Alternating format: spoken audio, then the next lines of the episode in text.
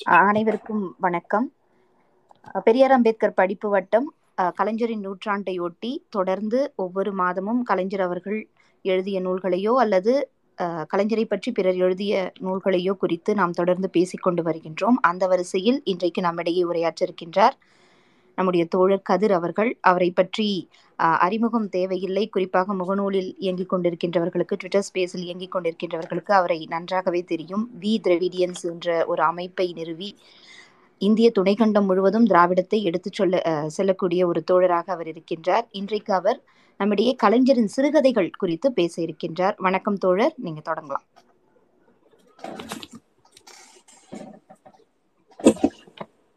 வணக்கம் தோழர். வணக்கம் அனைவருக்கும். This is good morning in India and good evening everybody முதற்கண் இந்த வாய்ப்பிற்காக பெரியார் அம்பேத்கர் படிப்பு வட்டத்திற்கு எனது நன்றியை தெரிவித்துக் கொள்கிறேன். இந்த ஒரு அருமையான வாய்ப்பை எனக்கு வழங்கியது உண்மையிலேயே ஒரு சிறப்பான விஷயம் கலைஞரின் சிறுகதைகள் அப்படின்ற டைட்டில் பேசலாம் அப்படின்னு நான் தான் முடிவெடுத்தேன். ஏன்னா அவர் அதாவது அவருடைய எழுத்து அப்படிங்கிறது ஒவ்வொரு ஒவ்வொரு- ஃபீல்ட்லையும் பார்க்கணும்னா எழுத்து இலக்கியம் அரசியல் வசனங்கள் திரைப்பட வசனங்கள் இப்படி ஒவ்வொரு துறையிலையும் ஒரு மிகப்பெரிய கடலாக இருக்கக்கூடியவர்.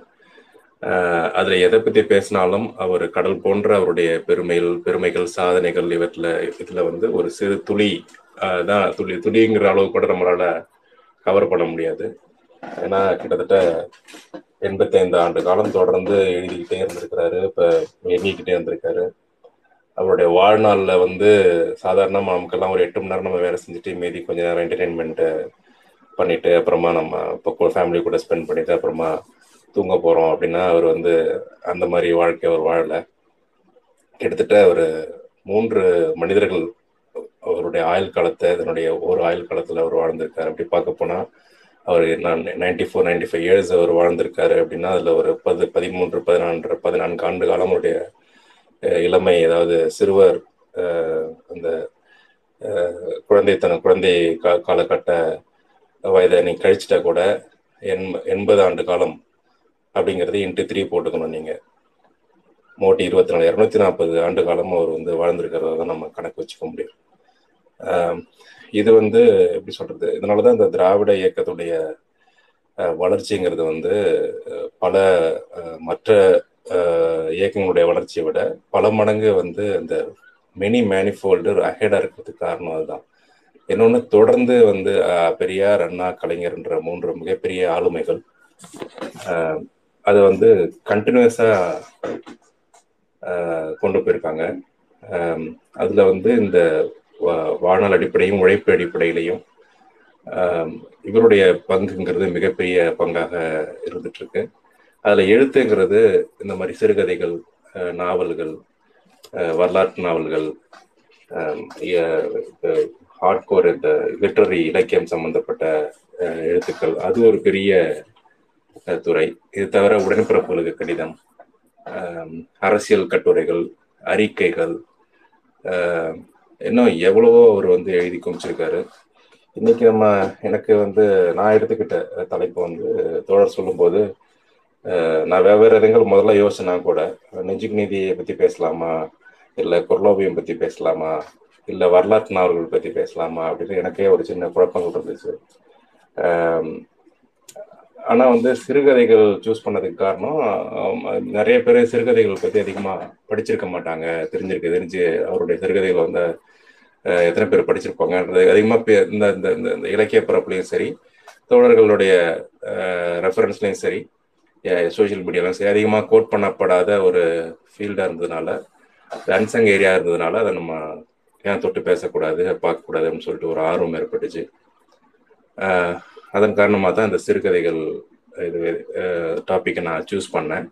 அவருடைய சிறுகதைகள் வந்து ஒரு நான் ரெண்டு மூணு தொகுப்பு தனித்தனியாக வந்திருக்கு.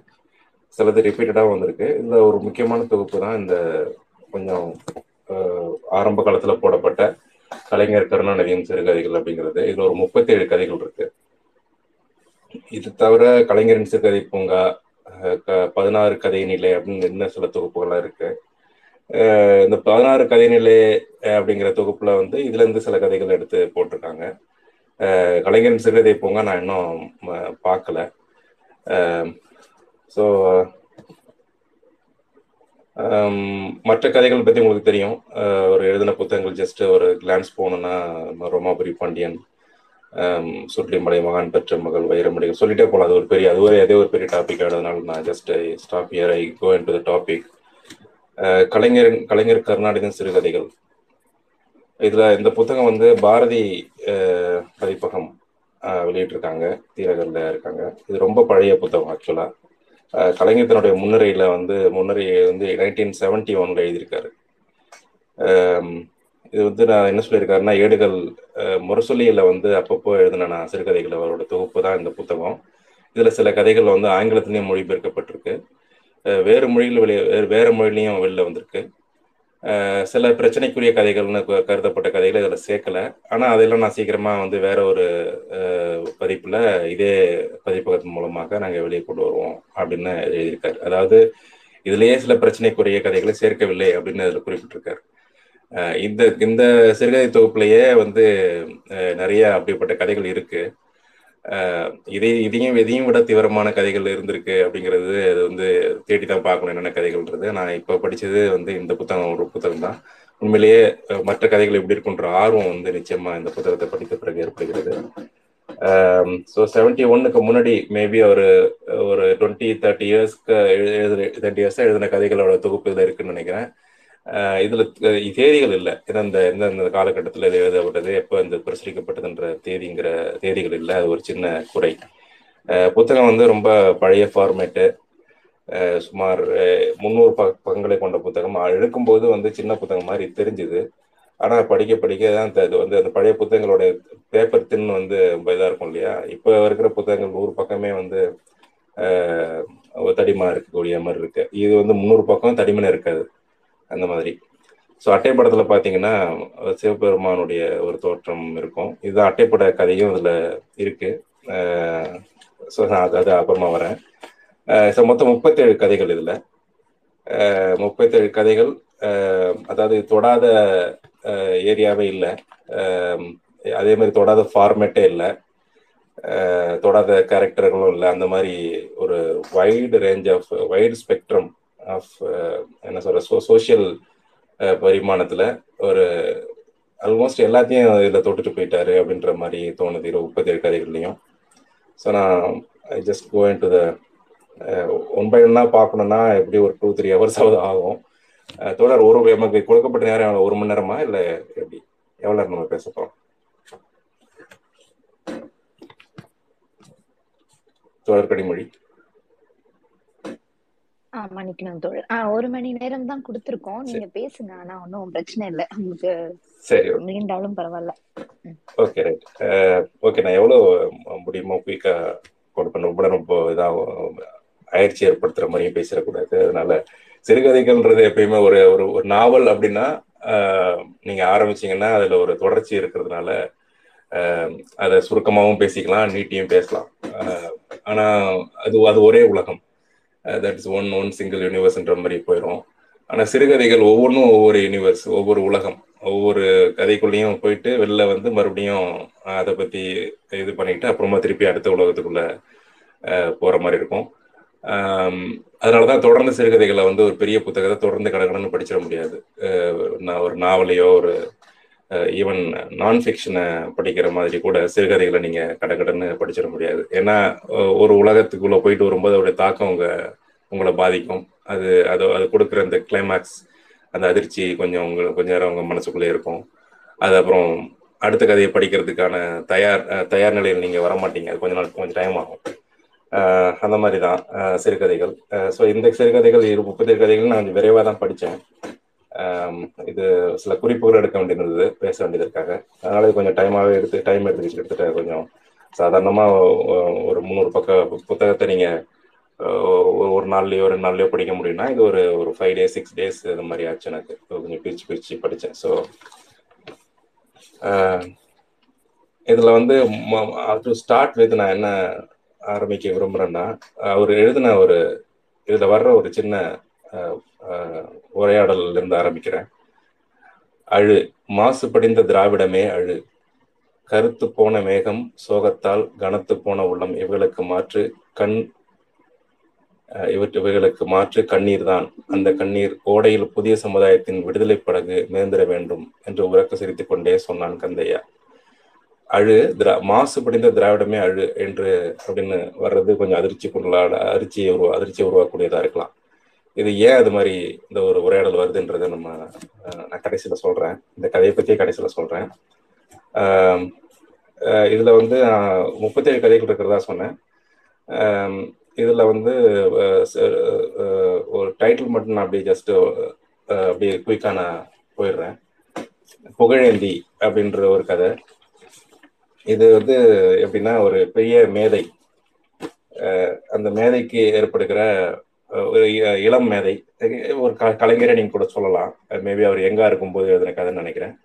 அவருக்கு எப்படிப்பட்ட சிக்கல்கள் புகழ்னால ஏற்படுது அப்படிங்கிறத சொல்லியிருப்பார். புகழை பற்றி ரெண்டு கதைகள் வரும்.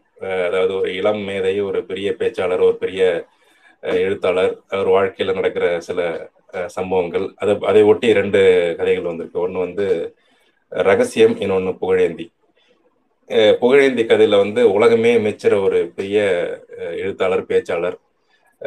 உலகத்தில் உள்ள எல்லா அறிவும் இருக்கிற ஒருத்தர் ஒரு அரசியலேவா இருக்கலாம் விஞ்ஞான அறிவா இருக்கலாம் அப்படின்னு சொல்லிட்டு அப்படிப்பட்ட ஒரு ஆளுக்கு வந்து இருக்கக்கூடிய ஒரு சாதாரண ஒரு ஆசையை கூட நிறைவேற்றிக்க முடியலையே அப்படின்ற மாதிரி போகும். அதுல எனக்கு ரசிக்கத்தக்கதா வந்து என்னன்னா அதுல அந்த கதையின் ஓட்டம் கதையோட நடை வந்து அது கதையா இல்ல கவிதையா அப்படிங்கிற அளவுக்கு இருக்கும். எல்லா கதையுமே கிட்டத்தட்ட பாத்தீங்கன்னா அங்கங்க அவர் வந்து திடீர்னு அவர் எப்போ ஜம்ப் ஆவார்னே தெரியாது. கதையிலிருந்து கவிதைக்கு போயிடுவாரு கதையிலிருந்து கதைக்கு எப்போ கவிதையிலேருந்து கதைக்கு போகிறாரு அப்படின்றது தெரியாது. சில கதைகள் நீங்கள் படிக்கும்போது அப்படியே அந்த அந்த ரித்தம் உங்களுக்கு வரும். அந்த மனோகரா அதில் வர்ற அந்த வசனங்களுடைய ரித்தம் அப்புறம் பராசக்தியில் வரக்கூடிய வசனங்களுடைய ரித்தம் இதெல்லாம் வந்து மைண்டுக்குள்ளே ஓடிட்டே இருக்கும். அந்த சந்தம் அந்த சந்தத்திலேயே ஓடிக்கிட்டு இருக்கோம். இப்படி பல கதைகள் உள்ள இருக்குது எல்லா விஷயத்தையும் ஒரு வேற மாதிரி பார்ப்பாரு அப்படிங்கிறதுக்கு ஒரு உதாரணம் இந்த கதையில வரும். அதாவது எழுத்து ரீதியா சொல்ற கதையோட கருவை நான் வந்து கதையை மேலோட்டமா சொல்லிட்டு போறேன் நீங்க படிக்கும்போது சுவாரஸ்யம் குறைஞ்சிரும் அதனால மே அவர் ஒரு மிகப்பெரிய மேதை அப்படின்னு அவர் சொல்லுவார். சொல்லிட்டு இருக்கும்போது மேன் மேதை அப்படின்னு எல்லாருமே அவரை கூப்பிட ஆரம்பிச்சாங்க. ஏன் கூப்பிட ஆரம்பிச்சாங்கன்னா மே அப்படிங்கிறது வந்து உழைப்பாளருடைய உழைப்பாளர்களுடைய தினம். வருகிற நான் மாதம்.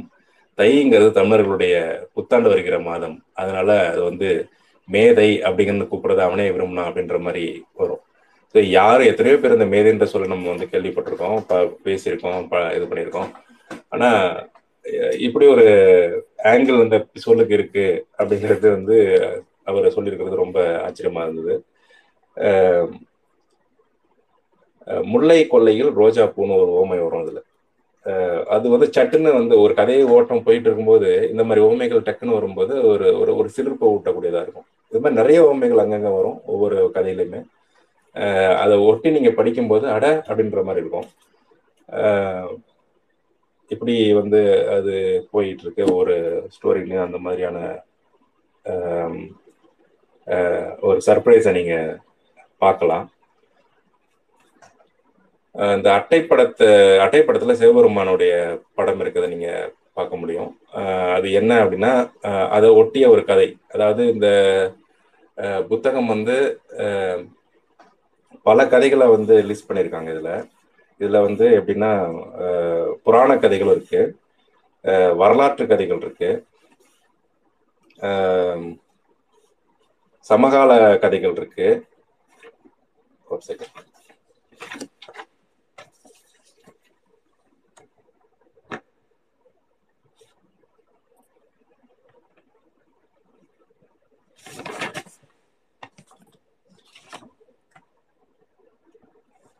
நவீன கதைகள் நவீன நவீன இலக்கியம் சொல்லக்கூடிய இலக்கியம் பின்னவீனம் அப்படின்னு சொல்லக்கூடிய போஸ்ட் மாடர்னிஸ்ட்னு சொல்லக்கூடிய format dark comedy shock comedy கடிஜோக்கு சம்பந்தம் இப்போ அடிப்படையிலான கதைகள் கூட இதில் இருக்கு. இது எல்லாமே அவர் வந்து ஐம்பது ஐம்பது அறுபது வருட வருடங்களுக்கு முன்னாடி அவர் எழுதிட்டாரு அப்படின்ற விஷயம்தான் ரொம்ப ஆச்சரியமா இருக்கும். இதெல்லாம் இப்போ இருக்கிற ஃபார்மேட் ஆச்சு இது எப்படி இவர் அப்பயே கேப்சர் பண்ணியிருக்காரு அப்படின்ற ஒரு இது வரும். இது எதெல்லாம் பேசுது அப்படின்னா பெரும்பாலும் அந்த காலத்துல இருந்த ஏழ்மை நிலையை பேசுகிறது. எப்படின்னா மக்களுடைய சமூகத்துல மக்கள் எவ்வளவு கஷ்டப்பட்டு இருந்தாங்க என்னென்ன காரணங்களுக்காக அவங்க கஷ்டப்பட்டாங்க பெண்களுடைய நிலை எவ்வளவு மோசமா இருந்துச்சு ஆண்கள் வந்து எல்லா எல்லாருமே என்ன மாதிரியான ஒரு மனநிலை இருந்தாங்க ஜாதி எந்த அளவுக்கு மோசமாக இருந்தது ஜாதிய சோசியல் அடி அடிப்படையில் என்னென்ன மாதிரி தாக்கத்தை உருவாக்கி இருந்துச்சு அப்படின்னு அப்புறம் அரசியலையும் தொடர்றாரு அரசியலில் வந்து அதில் நீங்கள் காங்கிரஸ் கட்சியை தாக்குறதையும் நீங்கள் பார்க்கலாம். கம்யூனிஸ்ட் கட்சியை தாக்கியிருக்கிறதையும் நீங்கள் பார்க்கலாம். கேரக்டர்கள்னு பார்த்தா வந்து இந்த கதையில் வர்ற கேரக்டர்கள் வந்து பெரும்பாலும் கணவன் மனைவி கேரக்டர்கள் காதலன் காதலி கேரக்டர்கள். அப்புறம் அந்த உமனைசர் கேரக்டர்கள். டீச்சர்ஸ் வருவாங்க அரசியல்வாதிகள் பொலிட்டீஷியன்ஸ் வராங்க. புராணங்களை அடிப்ப பக்தியை ரொம்ப மூடத்தனமா நம்பக்கூடிய கேரக்டர்ஸ் வருவாங்க. இது தவிர இதிகாச கேரக்டர்களான அகலிகை திரௌபதி சிவன் பார்வதி கங்கா இவங்கெல்லாம் வருவாங்க. ஒரு குப்பை தொட்டி கூட ஒரு கேரக்டரா வரும். ஒரு குழந்தை ஒரு பச்சிலன் குழந்தை வரும். இது தவிர ஆப்ஜெக்ட்ஸ்ன்னு சொல்லக்கூடிய அந்த குப்பை திட்டுற மாதிரி கிண்ணம் ஒரு ஒரு படத்துல கேரக்டரா வரும். அவரே எழுதின வசந்த சேனை இந்த மனோகர்ல வரக்கூடிய வசந்த சேனை மாதிரியான ஒரு கேரக்டர் கூட ஒரு வரலாற்று நாவலில் வரும். வரலாற்று திரு சிறுகதையில் வரும். புறாக்கள் கேரக்டராக வரும். இப்படி பலவிதமான கேரக்டர் ஒரு பெரிய ஒரு வைடு வைடா எல்லாத்தையும் தொட்டு போயிருப்பாரு. அது ரொம்ப ஆச்சரியமான விஷயம். சரி நான் ஒன் பை ஒன்னா கதைக்கு டக்குன்னு போயிடுறேன். இப்போ புராண கதைகள் அப்படின்னு ஒரு அடுத்த கதைகள் வரும்போது மூணு நாலு கதை லிஸ்ட் ஆயிருக்கு. அது வந்து இன்னொன்னு இது எப்படி லிஸ்ட் பண்ணியிருக்காங்கன்னா ஒரு பேலன்ஸ்டாக லிஸ்ட் பண்ணியிருக்காங்க. அதாவது கதையோட கட்டமைப்பு அந்த புத்தகத்தோட கட்டமைப்பே வந்து அதை லிஸ்ட் பண்றதுல முத முத கொண்டு அவங்க மெனக்கெட்டு இருக்காங்கன்றது தெரியும். இவ அவரு பதிப்பகத்தார் மெனக்கெட்டாங்களா? இல்லை கலைஞரே வந்து வரிசைப்படுத்தினாரா அப்படின்றது. அந்த டைட்டில் நீங்க படிச்சுட்டு வந்தீங்கனாலே ஒண்ணுக்கு கொண்டு தொடர்பு உள்ளதா இருக்கும். அந்த கதைகளுடைய சாராம்சத்தின் அடிப்படையிலையும் ஏதோ ஒரு தொடர்பு இருக்கிற மாதிரி தெரியும். அப்புறம் படிக்கிறவங்களுக்கு வந்து ஈஸியா ஈஸியா இருக்கணும். சளிப்படைஞ்சிடக்கூடாதுன்ற கவனத்தோட வந்து கதை லிஸ்ட் பண்ணிருக்க மாதிரி தெரியும். ஒரு கதை பெரிய அதாவது ஒரு ஒரு கதை ஐந்து பக்கங்கள் ஆறு பக்கங்கள் வரக்கூடிய கதையா இருந்தாலும் பெரிய சிறுகதையா இருந்தா அடுத்த கதை வந்து ஒரு சின்ன கதை சிறுகதையா இருக்கும். மூன்று பக்கமும் நான்கு பக்கம் வரக்கூடிய கதைகளா இருக்கும். நீங்க இதுல வர்ற கதைகளே ஒன்னோட ஒன்று தொடர்புபடுத்தி நீங்க வந்து ஒரு நாவலா கூட நீங்க வந்து ஒரு நீண்ட கதையா கூட அவங்களால வந்து தொடுத்துக்க முடியும். அந்த மாதிரி கூட வரிசைப்படுத்திருக்காங்க அந்த டைட்டில்ஸ் கூட வந்து ஒண்ணுக்கு ஒண்ணு தொடர்புடைய தப்பி விட்டார்கள் அப்படின்னு ஒரு கதை வரும். அதுக்கு அடுத்த கதையே தப்பவில்லை அப்படின்ற டைட்டில் வரும். அப்புறம் குப்பை தொட்டி அப்படின்னு ஒரு கதையோட பேரு. அதுக்கு அடுத்த கதையை பார்த்தீங்கன்னா சந்தன கிண்ணம் அப்படின்னு வரும். முந்நூறு ரூபாய் அப்படின்னு ஒரு கதையுடைய பேர் வரும். அதுக்கடுத்து பார்த்தீங்கன்னா ஏழை அப்படின்னு ஒரு கதையுடைய பேர் வரும். இது இந்த மாதிரி எல்லாத்துலேயுமே அவங்க மெனக்கெட்டு பண்ணியிருக்காங்க. நான் கதையோட முதல் கதையை பற்றி பேசியிருந்தேன் புகழேந்தி. அதுக்கு அடுத்த கதை வந்து புராணம். புராணம் வந்து நலாயினி கேரக்டரை சம்மந்தப்படுத்தி வரக்கூடியது. நலாயணி வந்து கதை உங்களுக்கு தெரியும். எப்படிப்பட்ட கதைன்னு சொல்லிட்டு நாராயணி வந்து தன்னுடைய கணவனை தன்னுடைய ஆசை அவர் ஆசைப்பட்டான்றதுக்காக புராண கதை சொல்றேன். ஆசைப்பட்டான்றதுக்காக ஒரு தாசி வீட்டுக்கு வந்து விலைமகள் வீட்டுக்கு வந்து கோடியில வச்சு தூக்கிட்டு போய் போனாங்க. ஏன்னா அவர் வந்து ரொம்ப உடல் உடல் நலம் இல்லாதவராக அது என்ன சொல்றது? தொழுநோய் நோயாளியாக இருக்க இருந்தாரு அப்படின்னு சொல்லுவாங்க. ஆனா அதுக்கு இன்னொரு பக்கம் வந்து ஸ்டோரி அவர் கொண்டு போய் விட்டுட்டு கொண்டு விட்டுட்டு அடுத்த நாள் வந்து கூட்டிட்டு வர கூட்டிட்டு வரேன்னு சொல்லிட்டு வந்துருவாங்க. இது வந்து ஒரிஜினல் புராணம். ஆனா Nalini as Nalini as a woman என்ன மனசுல ஓடிட்டு இருந்துச்சு அப்படிங்கிறத பத்தி எழுதியிருப்பாரு. இப்போ நலாயனி வந்து அவருடைய அந்த அந்த பிறவியில வந்து அவ்வளோ கஷ்டப்பட்டதுனால தான் அடுத்த பிறவியில வந்து திரௌபதியா பிறந்தார்னு சொல்லிட்டு ஒரு ஸ்டோரி உண்டு. அதை கனெக்ட் பண்ணி ஒரு செம அடி அடிச்சிருப்பாரு ஆக்சுவலா அதை நீங்க படிக்கும்போது புரியும். என்ன மாதிரியா அவர் எந்த மாதிரி அதை அணுகியிருக்காரு அப்படின்றது. அப்புறம் சபலம்னு ஒரு கதை. ஒரு இளம் ஜோடி ஒரு குழந்தையோட ரயிலில் பண்ணிக்கிறாங்க அப்போ அந்த பெண்ணுக்கு ஏற்படக்கூடிய ஒரு சிக்கல். அதன் மூலமா என்ன ஒரு டிராஜிக் எண்டிங் நடக்குது அப்படின்ற அதாவது அந்த காலகட்டத்தில் ரயில் பயணங்கள் எப்படி இருந்தன? அப்போ எப்படி வந்து ரயில் ரயிலில் வந்து சீட்டு வந்து எப்படி பிடிச்சி எப்படி அதை வித்துட்டு இருந்தாங்க? எப்படிப்பட்ட மனிதர்கள் ரயில் ரயிலில் ட்ராவல் பண்ணாங்க? அப்படின்ற ஒரு பிக்சர் நீங்கள் வந்து இதில் கொண்டு வரலாம். ஏன்னா ஒரு ஐம்பது வருடங்களுக்கு அறுபது வருடங்களுக்கு முன்னாடி அதான் அந்த எல்லா கதைகளையுமே எல்லா கதைகளுமே ஒரு காலப்பட்டாங்க நீங்கள் வந்து ஒரு டைம் கேப்சூலில் வந்து நீங்கள் ட்ராவல் பண்ண மாதிரி தான் இருக்கும். நிறைய ரெஃபரன்ஸ் வந்து நீங்கள் தொடர்படுத்தி எடுக்க முடியும் இந்த கதைகள் மூலமாக. அந்த காலகட்டத்தில் இருந்த அரசியல் அரசியலாக இருக்கட்டும் அந்த காலத்தில் இருந்த மக்களுடைய வாழ்க்கை முறையாக இருக்கட்டும் இந்த மாதிரி ரயில் பயணங்கள் அச்சு அச்சுக்கூடத்தில் எப்படிலாம் அதாவது அச்சகத்தில் ஒரு அச்சகத்தில் அச்சு கோர்ப்பவர் என்னென்ன வேலைகள்லாம் செய்கிறாரு அப்படின்னு இன்னைக்கு வந்து க நம்மளால இப்போ பல பேருக்கு தெரியாது. ஏன்னா நம்ம எல்லாருமே இப்போ டிஜிட்டல் டிஜிட்டல் முறைகளுக்கு பழகிட்டோம். அப்போ வந்து ஒரு க ஒரு அடிப்படையில் ஒரு ப்ரூஃப் ஒன்று வரும். அதை எழுத்துக்களை வந்து தேர்ந்தெடுத்து அது ஒரு ஒரு ஃபஸ்ட்டு ஒரு டிராஃப்ட் ஒன்று பண்ணி கொடுக்கணும். அதை ஓகே பண்ணிவிட்டு அதுக்கு பிறகு அதில் கரெக்ஷன் இருந்துச்சுன்னா அது அந்த மாதிரி ஒரு ப்ராசஸ் இருக்குல்ல அது வந்து பதிவாயிருக்கு. இது மாதிரி நம்ம நமக்கு தெரியாத பல விஷயங்கள் வந்து ஒரு அழகான டாக்குமெண்ட் மாதிரி இதில் வரும். அது ஒரு நல்ல எக்ஸ்பீரியன்ஸ் ஆக்சுவலாக நம்ம அந்த அந்த காலகட்டத்துக்கே போய் டீட்டெயிலாக அதை நம்ம புரிஞ்சிக்க முடியும். ஸோ மூன்றாவது கதை எப்படி சொல்லிட்டு இருந்தேன். சபலம் அந்த கதையுடைய பெயர். அடுத்தது ஆட்டக்காவடி. இந்த ஆட்டக்காவடி கதையில ஒரு இன்ட்ரெஸ்டிங்கான ஒரு விஷயம் இருக்கும். அதில் ஒரு கேரக்டர் பேர் கனிமொழி. அந்த கேரக்டர் எவ்வளோ ஸ்ட்ராங்கான கேரக்டர் எவ்வளோ பகுத்தறிவு பகுத்தறிவு உள்ள கேரக்டர் கொள்கையில் எவ்வளோ உறுதியோடு இருக்கக்கூடிய கேரக்டர்னு ரொம்ப ஸ்ட்ராங்காக எஸ்டாப்ளிஷ் பண்ணியிருப்பாரு. மேபி அந்த கதையோடைய தாக்கத்தின் காரணமாக தான் தன்னுடைய மகளுக்கு கனிமொழின்னு பேர் வச்சாரோ அப்படின்ற சிந்தனை வராமல் இல்லை படிக்கும்போது. ஆனால் அந்த வருடம் எந்த வருடம்ன்றதுனால எப்படி அது ஒரு சிக்ஸ்டீஸில் எழுதிருக்க எழுதிருக்கலாம் இல்லைனா சிக்ஸ்டீன் ஃபிஃப்டிஸில் எழுதிருக்கலாம் அப்படின்ற மாதிரி ஒரு கெஸ்ஸு ஆக்சுவலி யூகிக்க முடிகிறது. ஸோ ஆட்டக்கா அப்படின்ற அந்த கதை. அப்புறம் குப்பை தொட்டி நான் முன்னாடி குறிப்பிட்டிருந்தேன். குப்பை தொட்டி ஒரு கேரக்டராக நின்று அது குப்பை தொட்டி பேசினா எப்படி இருக்கும் அப்படின்ற ஆங்கிளில் எழுதியிருப்பாரு. அதுலேயும் வந்து எல்லா ரிஷிகளையும் அதாவது புராண குப்பைகளை வந்து பயங்கரமா விமர்சிச்சிருப்பாரு. கடைசியில் ஒரு ஷார்க் ஃபேக்டர் இருக்கும் அந்த குப்பை தொட்டியில் ஒரு குப்பை தொட்டி பேசுது. இந்த குப்பை தொட்டி என்ன பேச என்ன பேசலாம்? அந்த குப்பை தொட்டி பேசினா என்ன மாதிரி விஷயங்கள்லாம் வெளில வரும்? ஸோ அந்த குத்து குப்பை தொட்டியை வந்து கடைசியாக அதில் என்ன ஒரு மாதிரி ஷாக் ஃபேக்டர் வச்சு அந்த கதையை முடிக்கலாம் அப்படின்னு யாரும் யாராலையும் இமேஜின் பண்ண முடியாது. மேபி அந்த கதையோடைய ஷாக்கிங் ஷாக் ஃபேக்டர் வந்து சில பேருக்கு இது இல்லாம இருக்கலாம். உடன்பாடு இல்லாம இருக்கலாம். பட் அது சொல்ற விஷயங்கள் பேசுற விஷயங்கள்லாம் பாத்தீங்கன்னா இவ்வளவு விஷயம் வந்து அதுல கொண்டு வர முடியுமா அப்படின்ற மாதிரி தான் இருக்கும். அடுத்தது சந்தன கிண்ணம். இது எனக்கு ரொம்ப பிடிச்ச ஒரு கதை இது. அதாவது இயக்கத்திற்காக ஆரம்ப காலகட்டத்தில் வந்து உழைக்க ஆரம்பித்தவர்கள் உழைத்த உழைத்தவர்கள் என்னென்ன மாதிரியான இழப்புகள் எல்லாம் சந்திக்க வேண்டியிருந்துச்சு வாழ்க்கையில தனிப்பட்ட வாழ்க்கையில அப்படின்ற இதுல பாயிண்ட் ஆஃப் வியூல இது போகும். நைன்டீன் தேர்ட்டி எயிட் வந்து இந்த இந்திய எதிர்ப்பு போராட்டம் நடந்த காலகட்டத்தில் அதன் பின்னணியில் எழுதப்பட்ட கதை. கிஃப்ட் ஆஃப் மேகின்னு ஒரு ஆங்கில இது ஒரு சிறுகதை இருக்கு. அது நிறைய பேர் படிச்சிருப்பீங்கன்னு நினைக்கிறேன். இது இந்த கதையை அதோட ஒப்பிடலாம்.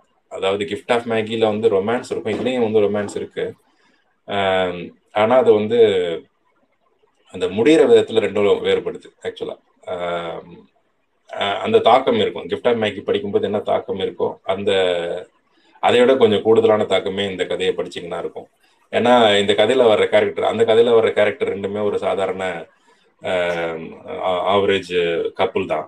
இது இந்த இந்த கதையில வர்ற கப்பல் வந்து ஒரு கொள்கைக்காக வாழக்கூடிய கப்பல் தங்களை வந்து பொது வாழ்க்கையில வந்து சாதாரண அடிப்படையில இணைத்து கொண்டு போராட்ட வாழ்க்கையில வாழ்க்கையை ஏற்றுக்கொண்ட ஒரு தம்பதிகள்.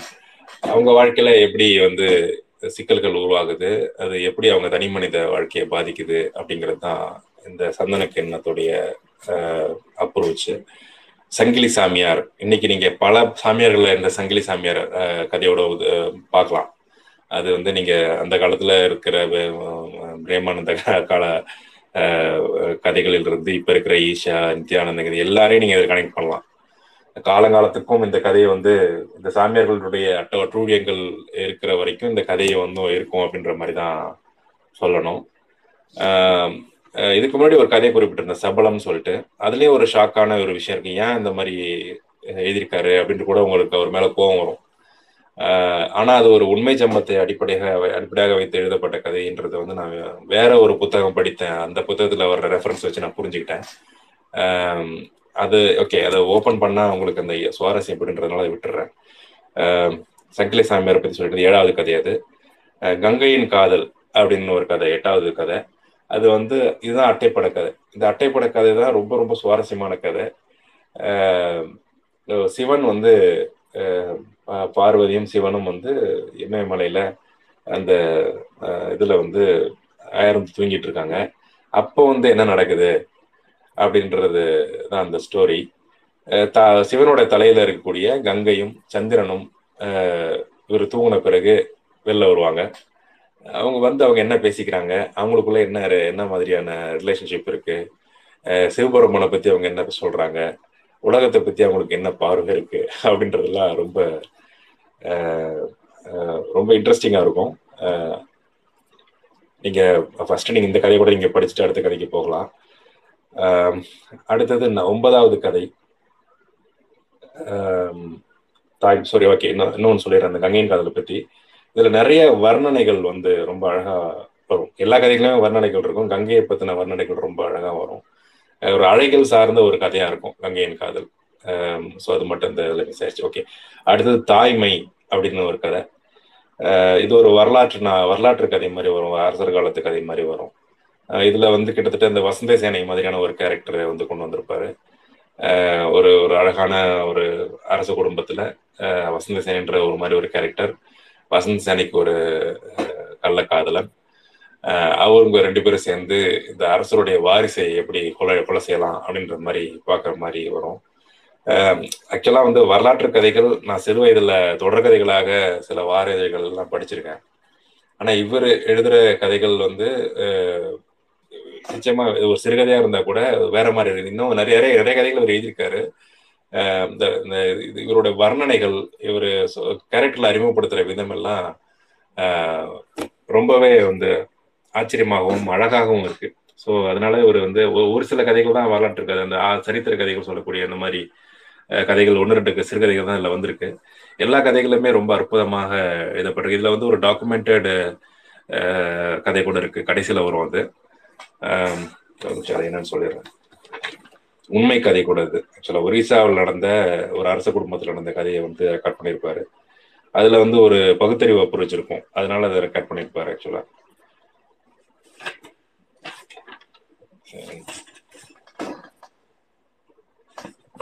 விஷம் இனிதுன்னு நினைக்கிறேன் இந்த கதையுடைய டைட்டில் அது வந்து முப்பத்தி ரெண்டாவது கதை ஓகே இப்போ நம்ம இப்போ ஒன்பதாவது கதையில இருக்கோம்.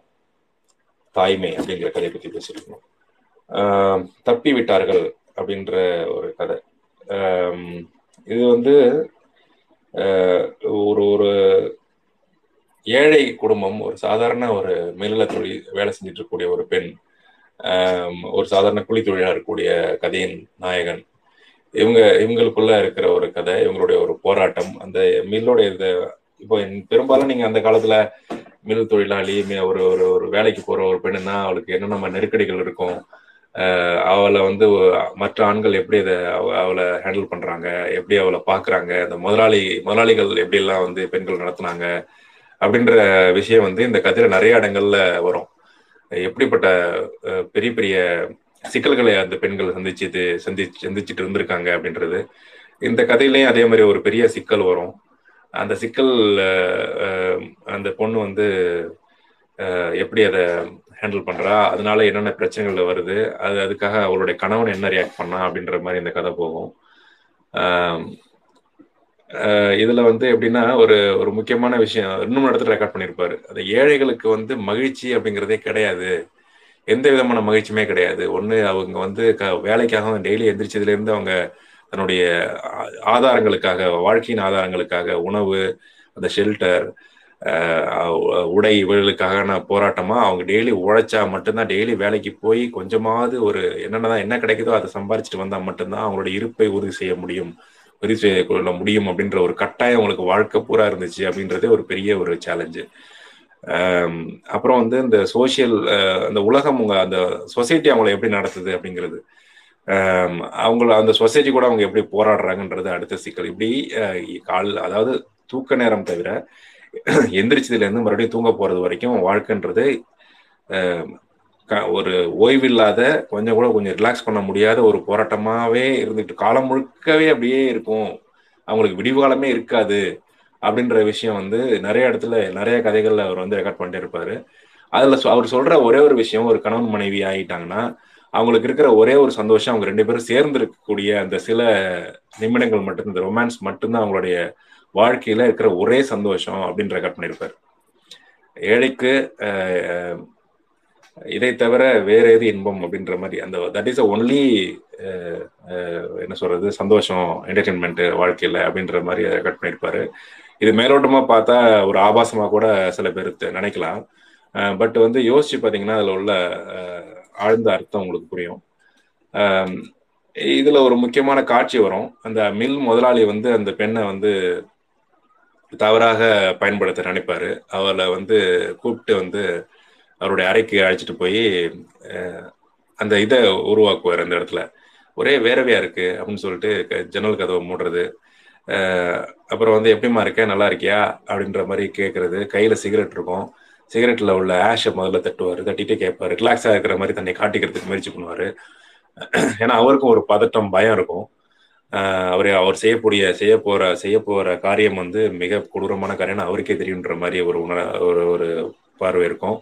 அந்த சிகரெட் தட்டுவாரு. அதுக்கு பிறகு எழுதியிருப்பாரு. என்னன்னா சிகரெட்ல ஆஷ் இருக்கும் முதல்ல தட்டினாரு. அதுக்கு பிறகு ஒரு ஆய்ந்த முறை அந்த சிகரெட்டை தட்டுவாராம்.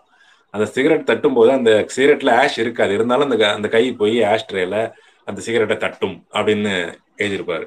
இது எவ்வளவு பெரிய ஒரு உளவியல் அப்படின்னா இந்த கதையில அப்படிலாம் எழுதணும்னு அவசியமே இல்லை. இருந்தாரு அந்த இவர் வந்து மில் மில் முதலாளி வந்து தவறான பார்வையை பார்த்தான். எப்படிலாம் எழுதிட்டு போகலாம் பட் வந்து ஒரு விஷயத்தை செய்யும் போது படபடப்பு இருந்தா ஒரு அச்ச உணர்வு இருந்தா அடுத்து என்ன ஆகுமோன்ற பயம் இருந்தா செய்ய என்ன ஒரு செய்யற செயல்ல ஒரு தடுமாற்றம் உருவாகும் இல்லையா? அந்த சைக்காலமான அந்த உளவியல் வந்து அந்த சிகரெட்டை தட்டுற ஒரு விஷயத்துல வந்து அது கிட்டத்தட்ட ஒரு திரைய ஒரு படம் மாதிரி நமக்கு தெரியும். அந்த சிகரெட்டை முதல்ல தட்டும் போது அதுல ஆஷ் இருக்கும். ரெண்டாவது மூணாவது வாட்டி தட்டும் போது அதுல ஆஷ் இருக்காரு இருந்தாலும் சிகரெட் தட்டிட்டே இருப்பாரு. ஏன்னா படபடப்புல. ஸோ அந்த மாதிரி ஒரு டீட்டெயிலிங் பண்ணியிருப்பாரு இது மாதிரி நிறைய டீட்டெயிலிங் உண்டு இந்த கதைகள்ல நீங்க பாத்தீங்கன்னா. நீங்க மற்ற எழுத்தாளரோட கதைகள் நீங்க படித்திருக்கலாம். அதெல்லாம் வந்து ஒரு ஓட்டம்ங்கிறது ஃப்ளோன்றது சில நுணுக்கமான விஷயங்கள் எழுதியிருந்தா கூட இந்த மாதிரி சர்ப்ரைஸ்லாம் நீங்கள் நீங்க வந்து கலைஞர்கிட்ட மட்டும் தான் பார்க்க முடியும். கலைஞரோட சிறுகதைகள் மட்டும் தான் பார்க்க முடியும். ஸோ அவங்களுடைய அதுக்கு பிறகு என்ன நடக்குது? அவங்க எப்படி அந்த அந்த பிரச்சனைலேருந்து வெளில வந்தாங்க அப்படின்ற கதையை பற்றி அப்படின்ற விஷயங்களை பற்றி இந்த தப்பி விடுறவர்கள் கதைகள் பே கதைகள் கதை பேசுது. அடுத்த கதையை நான் சொன்ன மாதிரி தப்பவில்லை அப்படின்னு ஒரு கதை. எப்படி தப்பவில்லை? அவர் இதுவும் இதுவும் ஒரு ஒரு ஏழை குடும்பம் ஒரு ஒரு நிரபராதி. அவன் மேலே எந்த குற்றமுமே இல்லை. இருந்தாலும் அவன் வந்து சிறையில் போடப்படுறான். அவன் அந்த அந்த சிறைக்குள்ள ஒரு ஒரு காதல் சிறைக்குள்ள ஒரு காதல் அப்படின்ற கான்செப்ட் வந்து ஐ திங்க் நான் எனக்கு தெரிஞ்சு நான் வந்து எங்கேயும் பார்த்தது இல்லை இந்த சிறைக்குள்ள ஆண்கள் மட்டுமே இருக்கக்கூடிய ஒரு சிறைக்குள்ள இன்னும் பெண்கள் பகுதி ஆண்கள் எப்பயுமே பிரித்து தான் இருப்பாங்க. பெண்களை பார்க்கறதே அபூர்வம் இல்லையா? ஸோ அப்படி இருக்கும்போது அந்த சிறைக்குள்ள ஒரு காதல் உருவாகுது அப்படின்ற தாட்டே வந்து ரொம்ப ரொம்ப ரொம்ப ஃப்ரெஷ்ஷான thought think later stage maybe சில கதைகள் ஐ திங்க் ஒரு படம் கூட வந்திருக்குன்னு நான் நினைக்கிறேன். யாருன்றது எனக்கு சரி எழுத்தாளர் பேர் தெரியல எனக்கு. அந்த படத்தை எடுத்தவங்க பேர் தெரியல. ஸோ சிறைக்குள்ள ஒரு காதல் வந்துச்சு. அந்த காதலுக்காக அவன் என்ன பண்ணான் அப்படின்றது இந்த கதையில வரும். அப்புறம் வந்து நீதி இந்த ஜஸ்டிஸ்ங்கிறது எவ்வளவு தூரத்துல இருக்கு? எப்படிலாம் ஒருத்தங்க ட்ராப் பண்ணி வந்து அந்த டீட்டெயில வந்து இந்த இதோட டீட்டெயிலிங் வந்து இதுல இல்லை. வழக்குடைய டீட்டெயிலிங் இதில் இல்லை. இருந்தாலும் இருந்தாலும் அந்த கைதியை வந்து ஒரு நிரபராதிங்கிறத மட்டும் ரெஜிஸ்டர் பண்ணியிருப்பார். ஸோ அவன் தப் அந்த இந்த கதையோட முடிவில் வந்து ஒரு இதுவும் ஒரு ஆன்டி பெரும்பாலும் இந்த கதைகள் எல்லா கதைகளுமே ஆன்டி கிளைமேக்ஸ் கதைகள் தான். நீங்கள் எதிர்பாராத ஒரு அதிர்ச்சி வந்து இல்லைன்னா இது ஏன் அப்படி எழுதினாருன்ற மாதிரி கோபம் கூட வரக்கூடிய மாதிரியான கதைகள் தான் அதில் அதிகமாக இருக்கும். இதுலேயும் அதே மாதிரியான ஒரு முடிவை நோக்கி தான் அந்த கதை போகும். அது நம்மளால ஆக்சுவலி ஏற்றுக்க முடியாது. பட் யதார்த்தம் அப்படி இருந்திருக்கு இருந்திருக்கு அப்படின்றதுக்கான கதை தான் இந்த இந்த காட்சி தான் இந்த கதை. ஸோ அடுத்த கதை வந்து ஆதரிக்கிறோம் அப்படின்னு ஒரு கதை. இந்த கதையை நீங்க படிச்சீங்கன்னா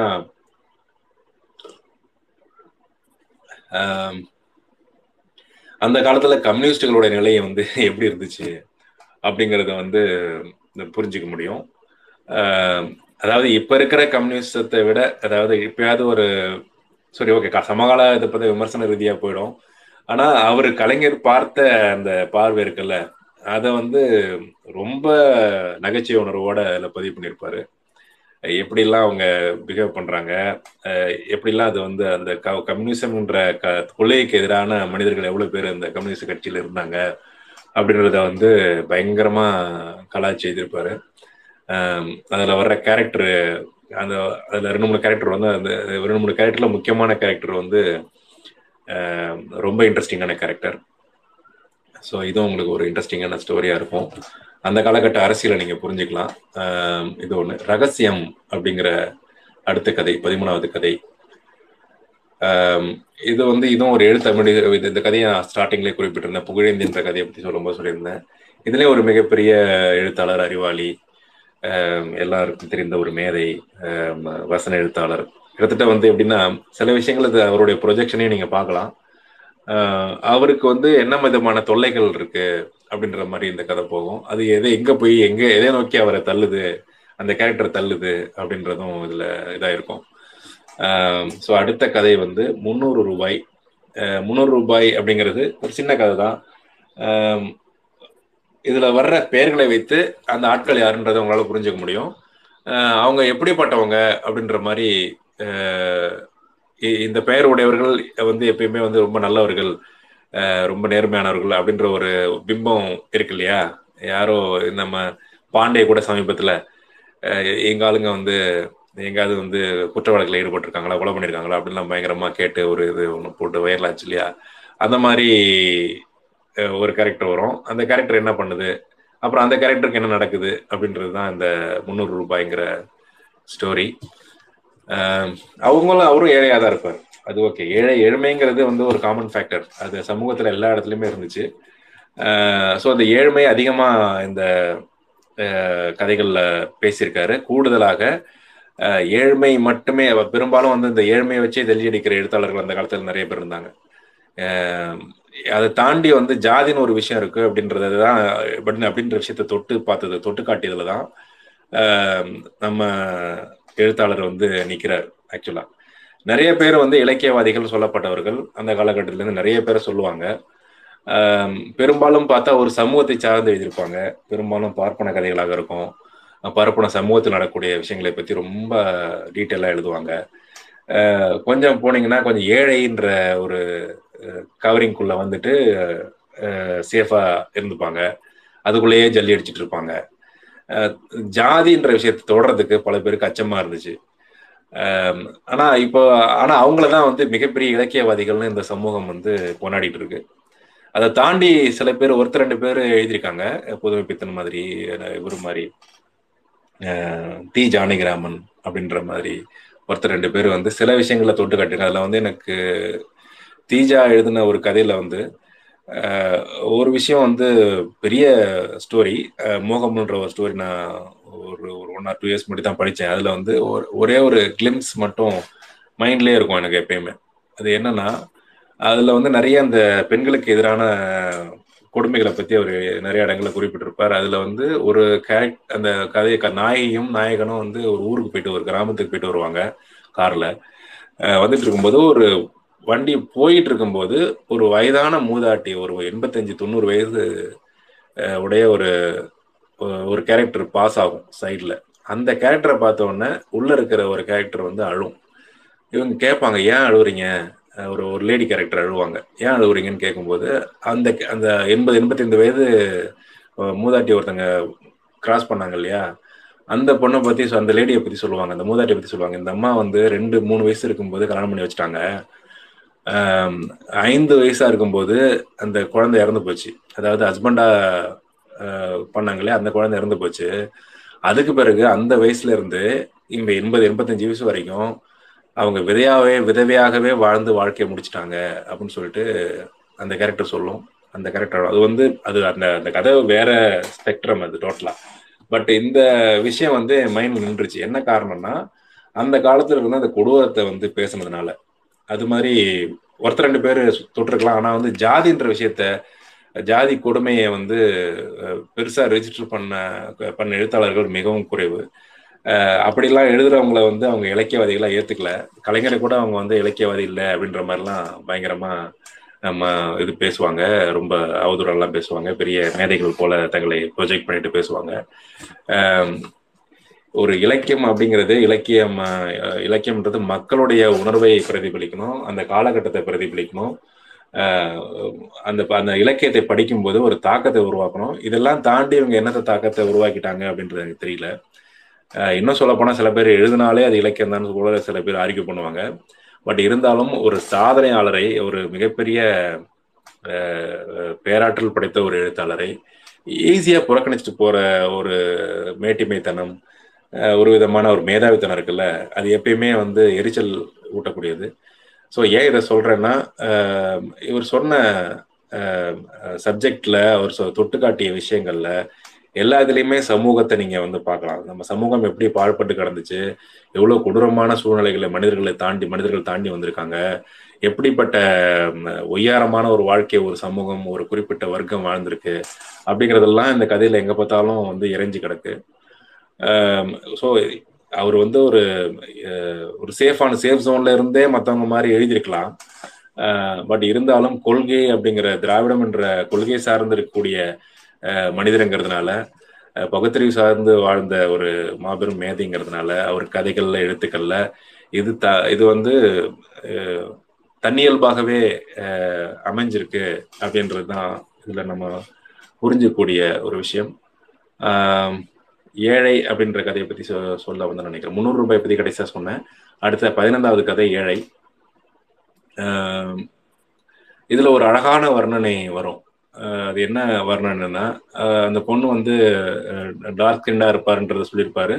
அந்த பொண்ணு ஒரு அழகான ஒரு மூக்குத்தி ஒன்று போட்டிருப்பா.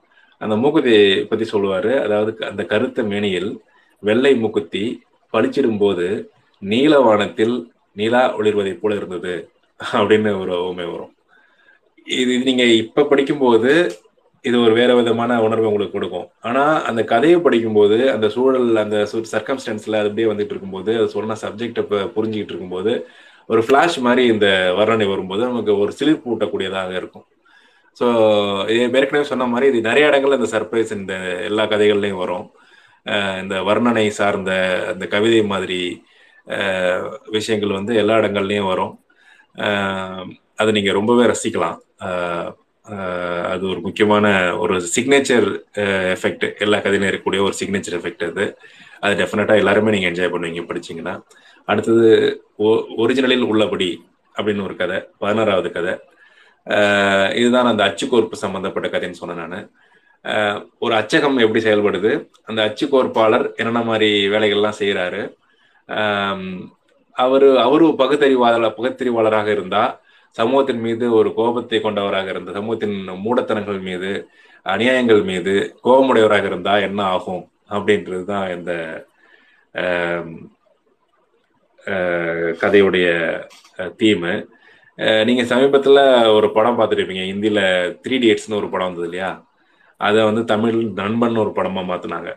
அந்த ரெண்டு கதையிலையுமே இருந்த முக்கியமான விஷயம் வந்து ஒரு லெட்டரை வந்து மாற்றி வந்து எழுதி கொடுத்துருவாங்க. அது வந்து மேடையில் போய் ஒரு கேரக்டர் படிக்கும். அந்த கேரக்டர் அந்த படிக்கும்போது ஒரு மிகப்பெரிய ஒரு நகைச்சுவை அது மாறும். அதே மாதிரியான சீன் இந்த கதையில உண்டு. ஒருவேளை இதுல இருந்து எடுத்தாங்களான்னு தெரியல. ஏன்னா இந்த கதை எழுதப்பட்டது ஐம்பது அறுபது வருடங்களுக்கு முன்பு. ஸோ இதுல வந்து அந்த அச்சுக்கோர்ப்பாளர் என்ன செய்யறாரு அந்த அச்சின் அச்சுக்கோர்ப்பின் மூலமாக அவர் செய்த புரட்சி என்ன? அப்படின்றது அந்த கதையில வரும். அடுத்த கதை பனங்குலை. ஒரு சிறு வயதிலேயே காணாமல் போயிடுற ஒரு அண்ணன் தம்பி அண்ணன் தங்கச்சி. தனித்தனியாக அவர் அது இப்போ அப்பா அம்மா வந்து இறந்து போயிடுறாங்க. ரெண்டு பேரும் தனித்தனியாக போயிடுறாங்க. தம்பியை பற்றி எந்த விதமான தகவலுமே இல்லை. அந்த கதையை வந்து அந்த பெண்ணை பற்றியதாக இருக்கும். அந்த பெண் என்ன செஞ்சா அப்படின்னா பல விதமான வேலைகளை செஞ்சு வாழ்க்கையை ஓடுறா. இளநீ விற்கிறது இலங்கா ஏழை இது இழந்த பழம் விற்கிறது வெட்லி கடை போடுறது பணநொங்கு விற்கிறது. இன்னும் சீசனுக்கு தகுந்த மாதிரி ஒவ்வொரு சமயத்திலேயும் ஒவ்வொரு மாத விதமான வேலைகளை செய்து ஜீவனத்தை ஓட்டி கொண்டிருக்கிற ஒரு குடிசில் வாழக்கூடிய ஒரு பெண் அந்த பெண்ணோட வாழ்க்கையில எப்படிப்பட்ட புயல் வீசுது அது எவ்வளவு கொச்சைத்தனமாக அது மாற்றப்பட்டு அது ஒரு ட்ரிக் செய்யப்பட்டு அவர் வந்து அவருடைய முடிவை வந்து அவளுக்கு கொடுக்குது அப்படின்ற மாதிரி ஒரு கதை. சில கதைகள் உங்களுக்கு உடன்பாடு இருக்காது படிக்கும்போது. ஏன்னா ரெண்டு விஷயம். ஒன்று வந்து ரொம்ப ப பழைய கதைகள். அதாவது அறுபது வருடங்களுக்கு ஐம்பது வருடங்களுக்கு முன்பு எழுதப்பட்ட கதைகள். இது என்னது? இப்படி இருக்கு அப்படின்ற மாதிரி கூட சில கதைகள் உங்களுக்கு தோணும். ஏன்னா கால இடைவெளி தான் அதுக்கு காரணம். அந்த ஷாக் ஃபேக்டர் நீங்கள் ரசிக்க மாட்டீங்க சில கதைகளில். ஏன் இது தேவையில்லையே அப்படின்ற மாதிரி கூட சில விஷயங்கள் தோணும். ஆனால் அந்த காலகட்டத்தை சம்பந்தப்படுத்தி தான் நம்ம புரிஞ்சுக்க முடியும். அப்போ இருந்த சிறுகதை சூழல் அப்போ இருந்த இலக்கிய சூழல் அப்போ இருந்த சமூக சூழல் அப்ப நடந்த குற்றங்களின் தன்மை அப்ப இருந்த மக்களுடைய வாழ்க்கை முறை இதெல்லாம் ஒட்டி தான் அந்த கதைகளை நம்ம பார்க்கணும். ஸோ சில சில விஷயங்கள் ச எனக்கே தோணு ஏன் இந்த ஆளை போட்டு தள்ளிட்டாரு? வாழ விட்டுருக்கலாமேன்னு கூட சில கேரக்டர் எனக்கு தோணுச்சு. பட் வந்து என்ன சொல்றது அவர் எத்தனையோ விஷயங்களை ஹேண்டில் பண்ணும்போது தொந்தரவார தொந்தரவா இருக்கக்கூடிய கேரக்டரை வந்து போட்டு தள்ளிட்டு போயிட்டே இருந்திருக்காரு. அதான் உண்மை என்ன எனக்கு அப்படிதான் நான் புரிஞ்சுக்கிறேன்.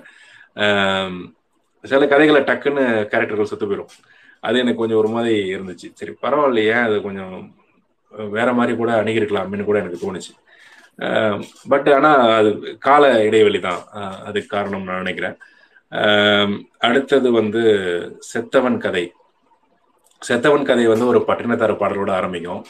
அந்த பட்டினத்தார பாடலோட பட்டணத்தார் படத்தை பார்த்துட்டு வந்த அந்த கதை கதையுடைய நாயகி வந்து புருஷங்கிட்ட வந்து கே விளக்கம் கேட்பா. இந்த மாதிரிலாம் பாடியிருக்காரு. அப்படின்னு சொல்லும்போது ஓட்டப்பம் வீட்டை சுடும். அந்த இது அவருடைய அந்த இதெல்லாம் வரும். அந்த வரிகள்லாம் ஓட்டப்பம் வீட்டை சுடுன்ற மாதிரி வரும்போது ஓட்டத்தை ஓ அப்பதத்துக்கு எரியும் போது கூரை பத்தி எரிஞ்சு போச்சுன்னு வருதுங்க அப்படின்னு அந்த அம்மா சொல்லுவாங்க. அந்த பெண் சொல்லுவா. அதுக்கு வந்து பாஸ்பரஸ்னு ஒரு தனிமா இருக்குமா? அது சும்மா ஓப்பன்ல எடுத்து வச்சனால அது வந்து பத்திட்டு எரியும் அவரு அப்பத்துக்குள்ள அந்த பாஸ்பரஸ் தூக்கி போட்டிருப்பாரு. அதனால பற்றி எரிஞ்சிருக்கும் இதுல என்ன இருக்கு பெரிய விஷயம் அப்படின்னு சொல்லிட்டு அந்த கேரக்டர் சொல்லுவாங்க. அந்த அந்த ஹஸ்பண்ட் கேரக்டர் அந்த பத்திரிவு கேரக்டர் பேசும். அப்புறம் பச்சை வாழை மட்டையை வச்சு தாயோடைய பிறகு தெரிச்சாராமே அப்படின்னா அதுவும் அது மாதிரி ஏதாவது ட்ரிக் பண்ணியிருப்பாரு இதுல என்ன இருக்கு? இதெல்லாம் வந்து அறிவியல் ரீதியா பல விஷயங்கள் இருக்கு. அதெல்லாம் செய்யறதுக்கு அப்படின்னு சொல்லிட்டு பகுத்தறிவா அதை பேசிட்டு இருப்பாரு. அந்த பெண் அவ்வளோ பார்த்துட்டு ரெண்டு பேருமே அவ்வளோ தெளிவான ஒரு தம்பதிகள். அந்த தம்பதிகள் வாழ்க்கையில் எப்படிப்பட்ட புயல் வந்து வீசுது? அப்படின்ற ஓட்டம் தான் அந்த கதையுடைய ஓட்டமாக இருக்கும். அந்த பெண் மீது மயல் கொண்ட ஒருத்தன் வந்து அந்த பெண்ணை எப்படி வந்து சிக்க வைக்கிறான்.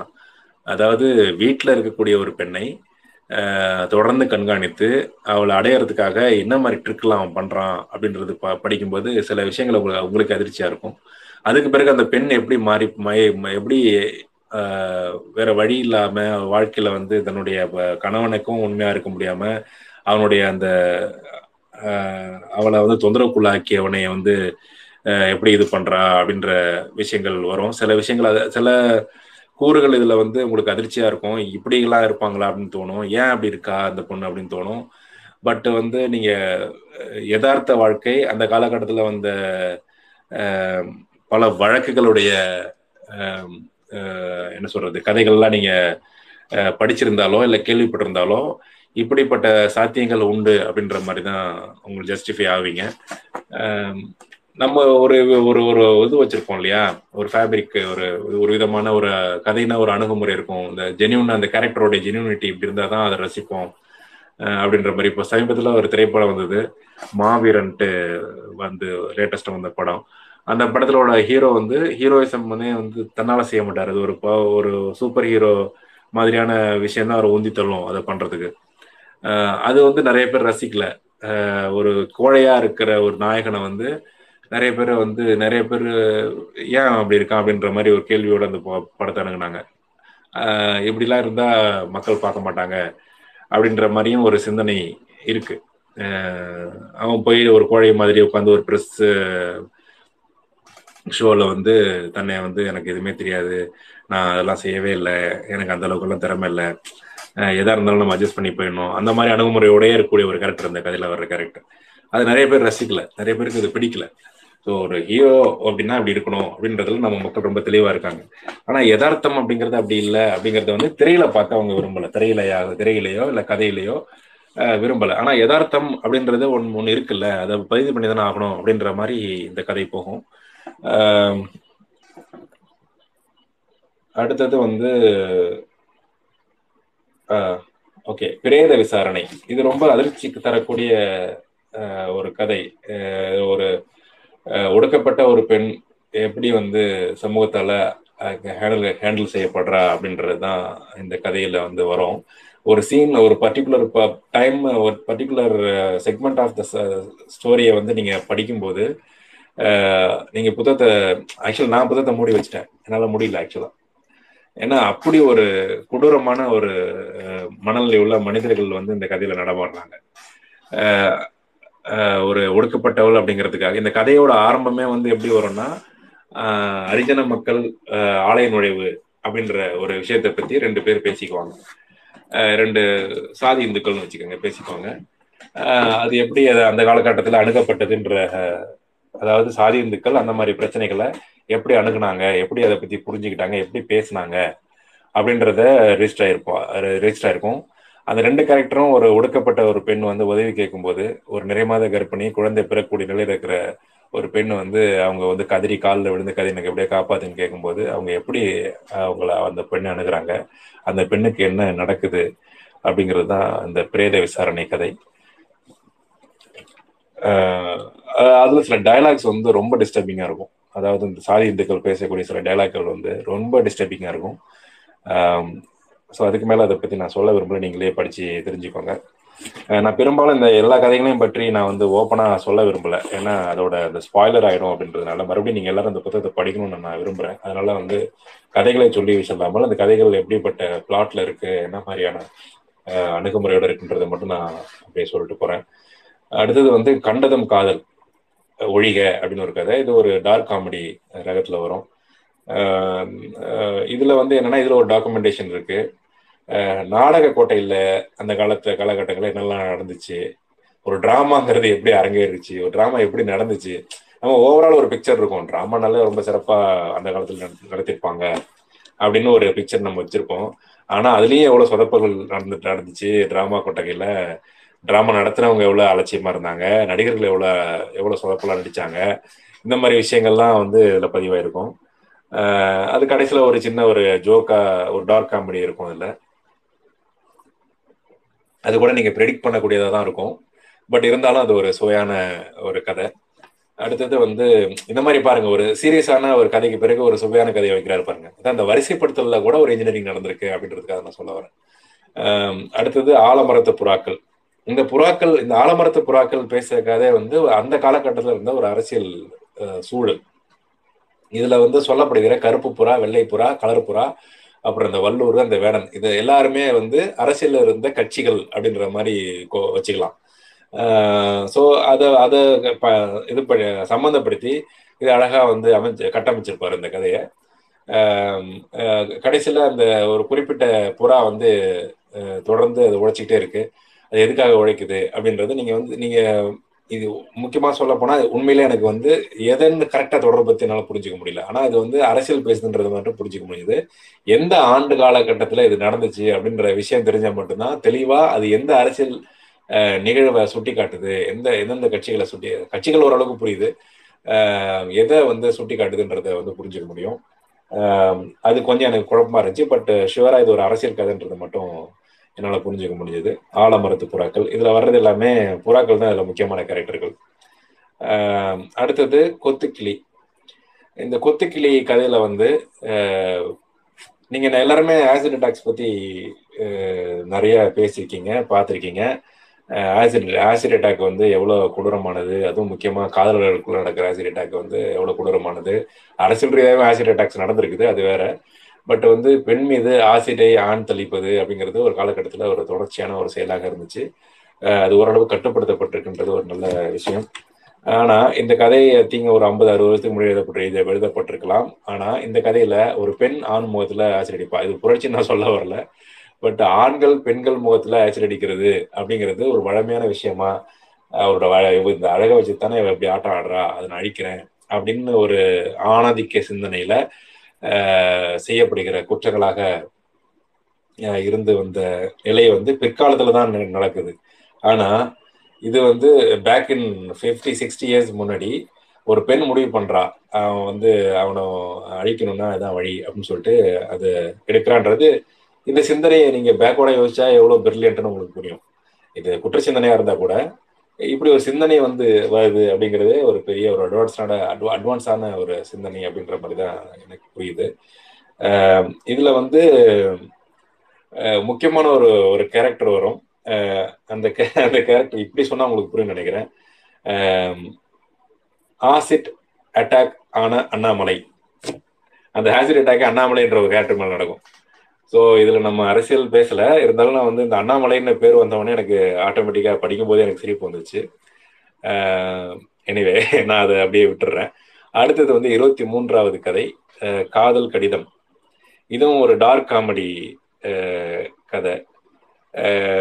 இது ஒரு சீரியஸான கதையாக ஆரம்பிக்கும். அது ஒரு பெரிய ஒரு வார் ஃபீல் ஆரம்பிக்கும். ஒரு என்ன சொல்றது ஜெர்மன் படைகள் வந்து நேசப்படைகளை அச்சு அச்சு நாடுகளுடைய படைகள் நேச்ச நாடுகளுடைய படைகளை தாக்கும் போது அங்க அங்க அந்த படையில வேலை செய்யற இரண்டு ராணுவ சிப்பாய்கள் எப்படி தப்பிக்கிறாங்க எப்படி அந்த போர் நிகழ்த்தினாங்க அப்படின்ற அளவுல ஆரம்பிச்சு அந்த ஓப்பனிங் பாருங்க எந்த எவ்வளவு பெரிய கிராண்ட் ஓப்பனிங் சில இதுல வர்ற கதைகள் வந்து பாத்தீங்கன்னா சில ஓப்பனிங் பாத்தீங்கன்னா டோட்டலா ஒரு விஷுவல் மீடியாவுக்கு எழுதப்பட்ட கதைகள் போல இருக்கும். ஓப்பன் பண்ணா அப்படின்னு சொல்லி நம்ம சிலைகளை சில விஷயங்கள் சொல்லுவோம் இல்லையா? ஒரு பரபரப்பான வீதி பரபரப்பா எல்லாரும் செயல்பட்டு இருக்காங்க. ஒரு பெரிய ஒரு சினிமா பார்க்கும்போது ஒரு ஓப்பன் ஓப்பனிங் சீன் வந்து எப்படி இருக்கும் அப்படின்ற மாதிரி இருக்குமோ அந்த மாதிரி எழுத்துல அவர் கொண்டு வந்திருப்பார்.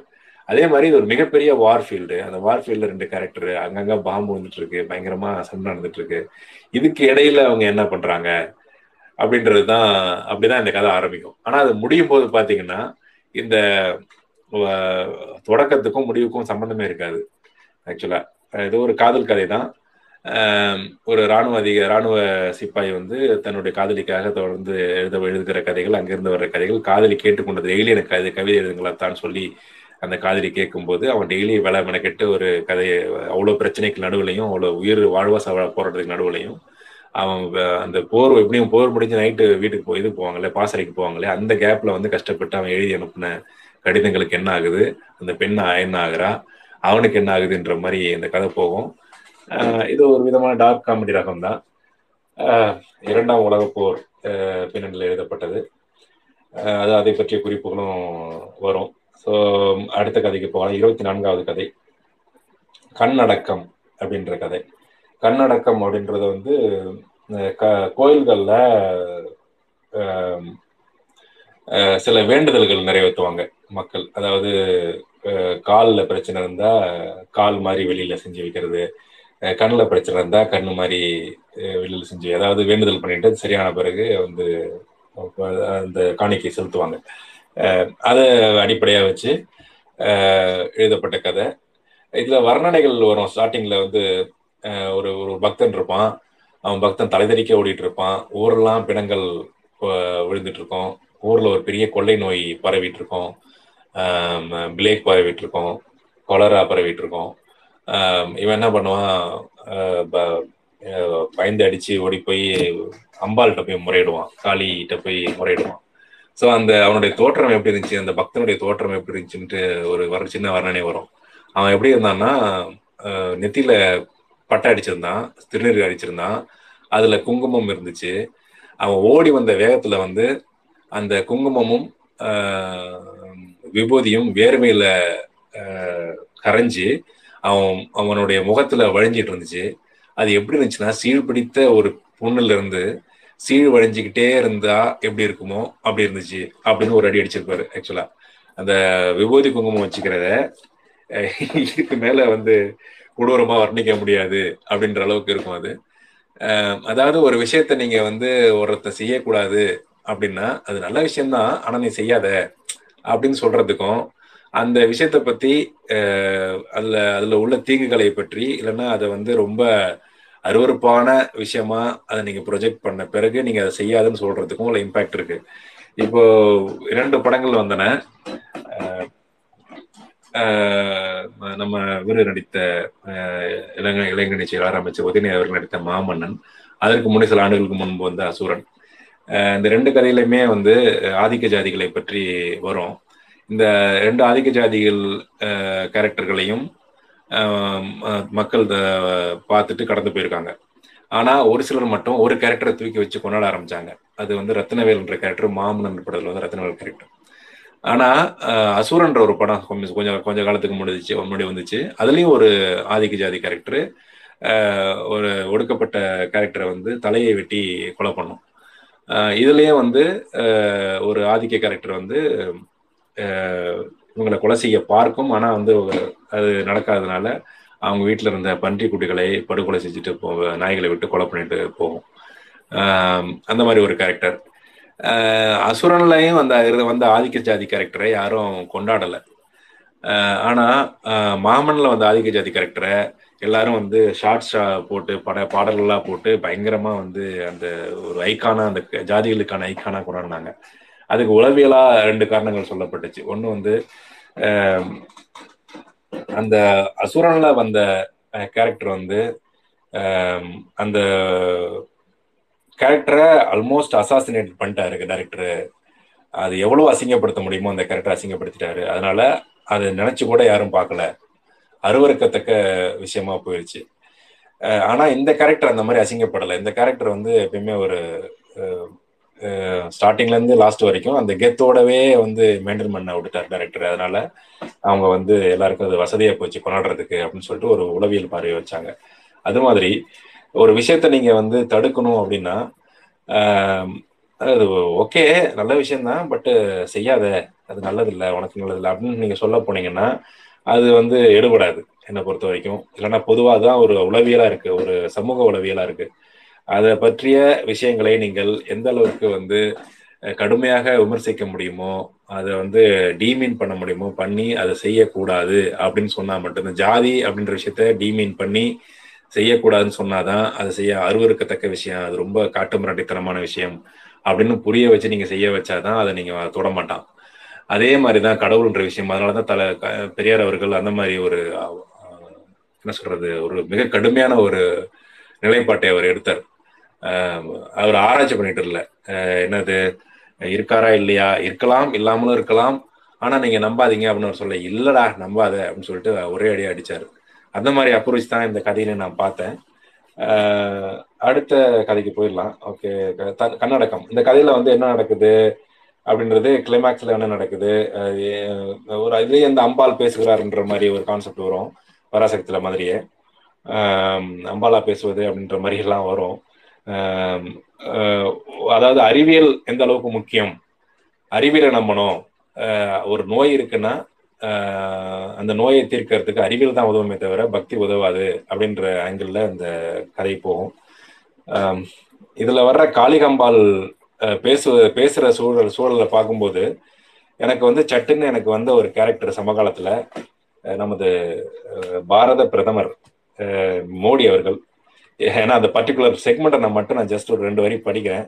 அப்பயும் உங்களுக்கு புரிஞ்சிடும் ஏன் அதை நான் சொல்ல வரேன்ட்டு. நூற்றி எழுபத்தி ரெண்டாவது பக்கம்.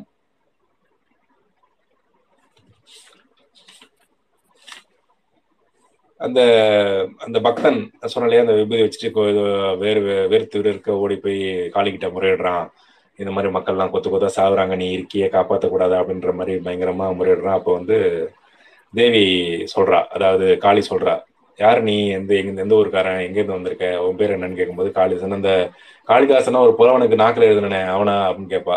இல்ல இல்ல அந்த காளிதாசன் இல்ல. நான் அவனோட கொஞ்சம் புத்திசாலி இப்போ காளிதாசன் தான். நீ எழுதி எனக்கு வந்து அறிவு வரணும் அவசியம் இல்லை. நான் ஓரளவு அறிவோடவே இருக்கேன். அப்படின்ற மாதிரிலாம் அந்த கான்வர்சேஷன் போகும். அப்போ வந்து சொல்லுவான் ஆமாம் தேவி கொள்ளை கொள்ளையாக மக்கள் சாகிறார்கள். கொடுமையான வாந்தி பேதி கொடிய விஷயக்காய்ச்சல் பிளேகாம் புதுவித இங்கிலீஷ் வியாதி காமாலை ஐயகோ ஐயோ சொல்ல சொல்ல தரமல்ல தாயே கூடை கூடையாக குழந்தை பிணம் பாடை பாடையாக பெரிய பிணம் என்று சொல்றான். உடனே காளி கேட்கிறா ஐயோ அப்படியா எனக்கு தெரியாதே அப்படின்னு காளி சொல்றா. உண்மைதான் அம்மா உண்மைதான். உன் மக்கள் அனைவரும் இன்னும் ஓரிரு நாட்களில் ஓரி ஓரிரு நாட்களில் ஒழிந்து விடுவார்கள் அப்படின்னு சொல்றான். உடனே ப காளி சொல்றா பக்தா நான் ஒன்று சொல்கிறேன் கேட்கிறாயா? அப்படின்னு கேட்கிறா காளி. உடனே ஆயிரம் சொல் அம்மையோ ஆயிரம் சொல் நான் கேட்கிறேன் அப்படின்னு சொல்றான். அதுக்கு அடுத்தது சொல்றதுதான் முக்கியமானது. கொடிய நோயினால் அழிந்து விட்ட குடும்பங்களில் மிச்சம் இருப்பவர்களிடம் என்னுடைய ஆழ்ந்த அனுதாபத்தை சொல் அப்படின்னு காளி சொல்றான் இதை உங்களால ரிலேட் பண்ணிக்க முடியுதா? இப்போ இப்போ நான் எதுக்கு நான் வந்து நம்ம பிரதமர் இதுல வந்து நான் கொண்டு வரேன்? அவருடைய ஞாபகம் எனக்கு வந்துச்சு. நான் சொன்னதை உங்களால ரிலேட் பண்ணிக்க முடியுது முடிந்தால் நீங்கள் புரிஞ்சவன் பிஸ்தான்ற மாதிரி அந்த மீன் டெப்லெட்டுக்கு போயிடலாம். மணிப்பூர்ல எவ்வளவு பெரிய கலவரம் நடந்துச்சு இவ்வளவு கொடுமையான கொடூரங்கள் நடந்துச்சு. அது வந்து வைரலா வீடியோவை வெளில வர வரைக்கும் இந்தியாவுக்கே தெரியல. எல்லாரும் சொல்லிட்டு இருந்தாங்க கொடூரங்கள் நடந்துட்டு இருக்குன்ட்டு. அது நடந்து மூன்று மாதங்களுக்கு பிறகு ஒரு பிரதமர் ஒரு முதன்மை அமைச்சர் பாராளுமன்றத்துல ரெண்டு மணி நேரம் உரையாற்றி விட்டு கடைசி மணித்துளிகள் இரண்டு மூன்று மணித்துளி இருக்கும்போது சொல்றாரு தேஷ் ஆப்கா சாத்தே அப்படின்னு. அதாவது இந்தியில அவங்க இந்தியா வந்து மணிப்பூர் மக்கள் மக்கள் பக்கம் நிற்கிறது பாரதிய ஜனதா கட்சி மணிப்பூரின் பக்கம் நிற்கிறது அப்படின்னு ரெண்டு வார்த்தைகள் அதை முடிச்சுக்கிட்டாரு. ஸோ இந்த மாதிரி கதைகளை படிக்கும்போது இப்படிப்பட்ட கேரக்டர்கள் நினைவுக்கு வரவில்லை என்றால் தான் ஆச்சரியம் அப்படிங்கிறத இந்த இடத்துல நான் சொல்லிக்கிறேன். அடுத்ததாக வாழ முடியாதவர்கள். இந்த தொகுப்புலேயே வந்து என்ன சொல்றது ரொம்ப என்னை டிஸ்டர்ப் பண்ண ஒரு சில வேற கதைகளும் இருக்கு டிஸ்டர்ப் பண்ண கதைகள் நிறைய இருக்கு. ரொம்ப டிஸ்டர்ப் பண்ண கதை அப்படின்னா இந்த கதை வாழ முடியாதவர்கள். One of the best stories இந்த இந்த கலெக்ஷன் ஏன்னா அது எழுதப்பட்ட விதத்திலும் அந்த கேரக்டர்கள் கேரக்டர்கள் எப்படிப்பட்ட கேரக்டர்களை வந்து அறிமுகப்படுத்தி அதுக்கான முன்னோட்டமா அவர் செய்த ஒரு விஷயம். அந்த வீடு அந்த அப்பா பொண்ணுன்ற அந்த உறவு அது முடிகிற விஷயம். இது எல்லாமே வந்து இதை படிச்சீங்கன்னா மேபி மே நாட் ஸ்லீப் அப்படின்னு நான் சொல்லுவேன். அந்த அளவுக்கு ஒரு இம்பேக்டை கொடுக்கும். வாழ முடியாதவர்கள் அப்படின்றது டைட்டில் இது நீங்க இது எப்படி பார்க்க பார்ப்பீங்கன்னு தெரியாது. அப்படிப்பட்ட ஒரு கதை. அது இதை வந்து எத்தனை ஆண்டுகளுக்கு முன்னாடி எழுதியிருக்காரு அப்படின்றதும் இதுல முக்கியமான விஷயம். சமூகம் வந்து எப்படிப்பட்ட கொடூரமான சூழ்நிலைகள்லாம் தாண்டி வந்திருக்கு. எப்படிப்பட்ட அழுத்தங்களுக்கெல்லாம் வந்து மக்கள் ஆளாகியிருக்காங்க. அப்படிங்கிறதெல்லாம் வந்து இந்த கதை நடுக இந்த தொகுப்பு நிறைய நடுக இருக்கும். இந்த உண்மை இருக்குல்ல இந்த கதை சொல்ற உண்மை இருக்குல்ல அது ரொம்பவே உங்களை டிஸ்டர்ப் பண்ணும். இதுல வர்ணனைகள் ரீதியா ஒரு சில விஷயங்களை மட்டும் நான் தொட்டுட்டு நான் அடுத்த கதைக்கு போயிடுறேன். ஏன்னா நீங்களே அதை படிக்கிறது நல்லது. இதுல வந்து ஒரு சினிமா பார்த்துட்டு ஒரு க்ரௌடு வெளில வரும் ஸ்டார்டிங்ல அந்த க்ரௌட்ல வந்து படம் எப்படிப்பா அப்படின்னு பேசிட்டு வருவாங்க வெளியில ஒவ்வொருத்தரும் ஒரு மாதிரி பேசிட்டு வருவாங்க. அதுல ஒருத்தர் சொல்லுவாரு கதை சரியில்லை. படம் எடுத்த விதம் சரி நல்லா இருக்கு. ஆனா கதை தான் சரியில்லை அப்படின்னு ஒருத்தர் சொல்லுவார். அதாவது எப்படின்னா சில பேர் ஒரு மே மேட்டுமைத்தனமா இல்லைன்னா ஒரு பெரிய மேதாவித்தனமா சில விஷயங்கள் அணுகுவாங்க இல்லையா? ஒரு புத்தகம் படித்த அறிவாளி அப்படிலாம் நம்ம ஒரு விமர்சனம் வைப்போம் இல்லையா? இப்போ வந்து ஒரு படத்தை பார்த்துட்டு அந்த படத்தை பத்தி தெரியுதோ தெரியலையோ அந்த சப்ஜெக்ட் அவங்க எடுத்திருக்கக்கூடிய சப்ஜெக்டை பத்தி உள்ளார்ந்த ஒரு டெப்தான ஒரு அறிவு இருக்கோ இல்லையோ இருந்த ஒரு ஒரு ஒரு சொல்லணுங்கிறதுக்காக சில பேர் பேசுவாங்க இல்லையா? அந்த விமர்சகர்கள். அந்த விமர்சகர்களையே விமர்சிக்கக்கூடிய ஒரு அங்கதம் இந்த கதையில வரும். அது எப்படி குறிப்பிட்டிருப்பாருன்னா படிச்சிடறேன் ஒரு நிமிஷம். இருபத்தி ஐந்தாவது கதை. ஒன் எயிட்டி ஒன் படம் சுமார் தான் டைரக்ஷன் பரவாயில்ல கதை தான் பிடித்தமில்லை என்ற விமர்சனத்தை ஒரு மே ஒரு மேதை பேச்சில் நுழைத்தார். அவர் மேலே பேச்சில் நுழைத்தார் அப்படிங்கிறது தான் இங்க முக்கியமான சொல். அது ஒவ்வொருத்தரும் ஒரு மாதிரி பேசிட்டு இருக்கும்போது தன்னை தனித்து காட்டிக்கிறதுக்காக சில பேர் சில பேர் சில பேசுவாங்கல்ல சில விஷயங்கள் பேசுவாங்கல்ல அந்த மாதிரி ஒரு கேரக்டர் இது போற போக்கில் வர்ற கேரக்டர் இது. ஸோ அதுக்கு பிறகு வந்து அந்த காலத்துல வந்து பெரும்பாலும் விறகு அடுப்புகளை வச்சுதான் ஜீவனம் ஓடிச்சு. இந்த கதையில வர்ற கேரக்டர் வந்து ஒரு ஒரு போலீஸ் கான்ஸ்டபிள் அந்த அந்த போலீஸ் குவார்டர்ஸ் எப்படி இருந்துச்சு இந்த காலத்துலன்ற ஒரு குறிப்பு இதில் இருக்கு. ஒரு வீட்டுக்கு வந்து இருந்த பழைய சோட்டை சாப்பிட்டுட்டு படுக்கிறதுக்கு ஆயத்தமாகிட்டு இருக்கக்கூடிய ஒரு அப்பாவும் பொண்ணும். அப்போ வந்து அப்பா கேட்குறாரு அம்மா கொஞ்சம் வெந்நீர் போட்டு கொடுமா அப்படின்னு கேட்குறாரு அந்த பொண்ணு சொல்கிறா வெந்நீர் போடுறதுக்கு விறகு எங்கே இருக்குது அப்படின்னு ஒரு டைலாக் சொல்லுவாள் நமக்கு இதை படிக்கிறதுக்கே ஆச்சரியமா இருக்கும். ஏன்னா நம்ம காலகட்டம் எப்படிலாம் மாறி போச்சு அப்படின்றது. கேஸ் இல்லைன்னு சொல்றது கூட ரொம்ப அரிதாகிடுச்சு இப்போ நம்ம காலகட்டத்தில். ஏன்னா எப்பயுமே நமக்கு வந்து இதெல்லாம் இல்லாத ஒரு சூழல் வந்து எல்லா தரப்பட்ட மக்கள்கிட்டையும் வந்து ஒரு எரிபொருள் இல்லாமல் விறகு கூட இல்லாத சூழல் நிச்சயமா எங்கேயும் இல்லை. விறகு அடுப்புகள் குறைவாக இருந்தால் கூட தமிழ்நாட்டில்.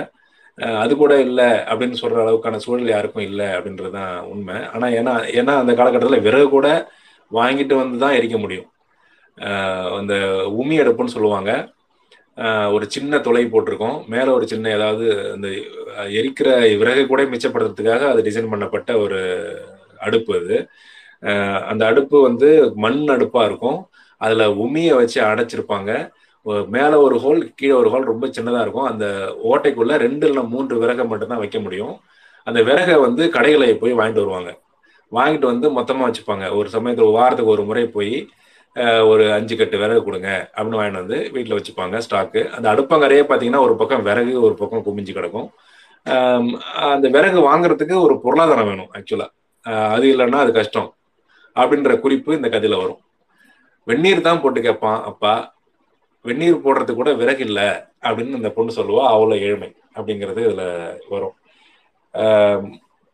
அடுத்தது இன்னொரு முக்கியமான கவிதை மாதிரியான ஒரு இம்பாக்ட் கொடுக்கக்கூடிய ஒரு வரி. சரின்னு சொல்லிட்டு வந்து ஒரு பத்து பதினொரு மணிக்கு மேலே சாப்பிட்டுட்டு படுக்கிறாங்க. ஒவ்வொருத்தருடைய சூழல் அதாவது அப்பாவுடைய சூழல் அவர் அவர் என்னென்ன மாதிரி இழப்புகளை வாழ்க்கையில் செஞ்சாரு அப்போ இப்போ இருக்கிற ஸ்டேட்டஸ் என்ன? பொண்ணு வந்து பதினெட்டு இருபது வயசு ஆயிருக்கும். அந்த பொண்ணுக்கு வந்து வாழ்க்கையில வந்து அடுத்த கட்டம் என்ன? அப்படிங்கிற ஒரு கேள்விக்குறியோட அப்பாவை நம்பி வாழ்ந்துட்டு இருக்கிற ஒரு பொண்ணு. ஏன்னா அம்மா கிடையாது. அவளுக்கு கல்யாணம் அந்த மாதிரி விஷயங்கள்லாம் அப்பா தான் செஞ்சு வைக்கணும். அதுக்கான வசதி வாய்ப்புகள் இல்லை. அது கல்யாணம் பண்ணி கொடுக்குற அளவுக்கு வந்து என்ன சொல்றது பொருளாதாரமும் பெருசா இல்லை. ஏன்னா வரதட்சன்ற ஒரு பெரிய விஷயங்கள் செய்ய வேண்டியது இருக்கு. இதை பத்தின சிந்தனை ஓட்டம் ரெண்டு பேருக்குமே இருக்கு. எப்படி அடுத்த கட்டம் நம்ம வாழ்க்கை எப்படி இருக்க போகுது எப்படி வாழ போறோம் எப்படி நம்ம வந்து அடுத்த கட்டத்துக்கு குடும்பத்தை எடுத்துட்டு போகணும் அப்படின்ற சிந்தனை அப்பாவுக்கு ரொம்ப கவலையாக இருக்கும். மகள் வந்து அப்பா நமக்கு என்ன செய்ய போறாரு? காலம் முழுக்க இந்த வீட்டிலே தான் நம்ம வாழணுமா? எல்லாரும் அது அவள் நம்மளை ஒத்த பொண்ணுங்கள்லாம் வந்து ஏதோ படிச்சோ இல்லை இது பண்ணியோ கல்யாணம் பண்ணியோ செட்டில் ஆயிட்டாளுங்க. நம்ம அப்படி இருக்கோம் அப்படின்ற மாதிரி இது வந்து விவரணையாக வராது. இருந்தாலும் அவருடைய பாடி லாங்குவேஜ் மூலமா கதையில வந்து சொல்லப்பட்டிருக்கும்.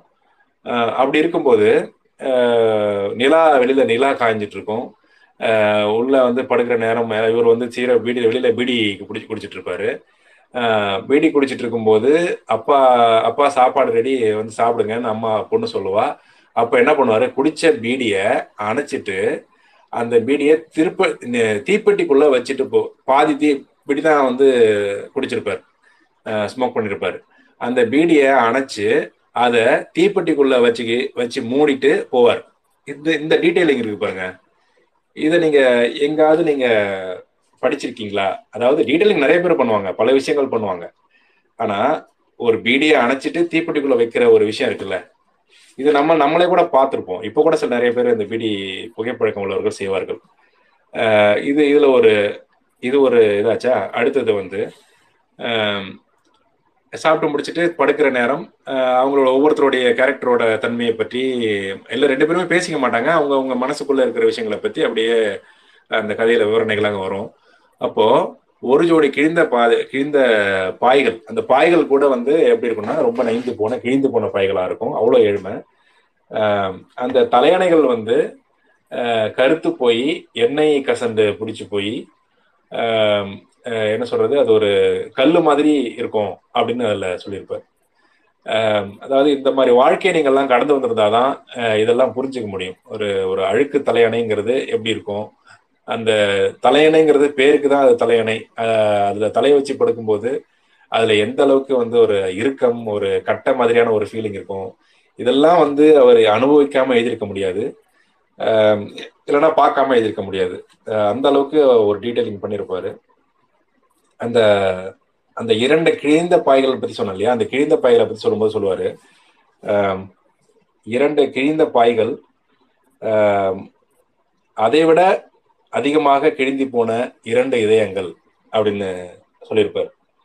அதை அதை படிக்கும்போது நான் சொல்லும் போதே எனக்கு கெட்டிங் கூஸ் பம்பிங் ஏன்னா கிழிந்த பாய்களோட இரண்டு கிழிந்த இதயங்கள்னு சொல்லும்போது அது வேற லெவல் ஒரு ஹோமையா இருந்துச்சு. அது அந்த அது கதையோட போகும்போது அந்த போக்கிலேயே போகும்போது ஒரு விதமான ஒரு ஒரு பெரிய அழுத்தத்தை உருவாக்குச்சு மனசுல எனக்கு. ஸோ இந்த கதையை நான் இதோட விவரிக்கிறதோட நிறுத்திக்கிறேன். ஏன்னா அந்த கதை மிக முக்கியமான கதை. நீங்க அவசியம் படிக்க வேண்டிய கதை. இதுல சொ தொட்டு காட்டிய விஷயமும் ரொம்ப ரொம்ப வந்து என்ன சொல்றது அந்த காலகட்டத்தில் யாரும் தொட முடியாத ஒரு விஷயம் அப்படிங்கிறதும் இது இங்கே முக்கியமா நான் பதிவு பண்ண விரும்புகிறேன் அடுத்ததாக இருபத்தி ஆறாவது கதை. வந்துடும் நினைக்கிறேன். ஆல்மோஸ்ட் டைம் வந்து ஒன் ஹவர் ஃபிஃப்டீன் மினிட்ஸ் நான் பேசியிருக்கேன். இன்னும் ஒரு பத்து நிமிஷத்துல முடிச்சிடலாம். ஆல்மோஸ்ட் டுவெண்ட்டி ஃபைவ் ஸ்டோரிஸ் நம்ம கவர் பண்ணிட்டோம். இன்னும் ஒரு பத்து கதை தான் இருக்கு. நான் விரைவா போக விரும்புறேன். அடுத்ததாக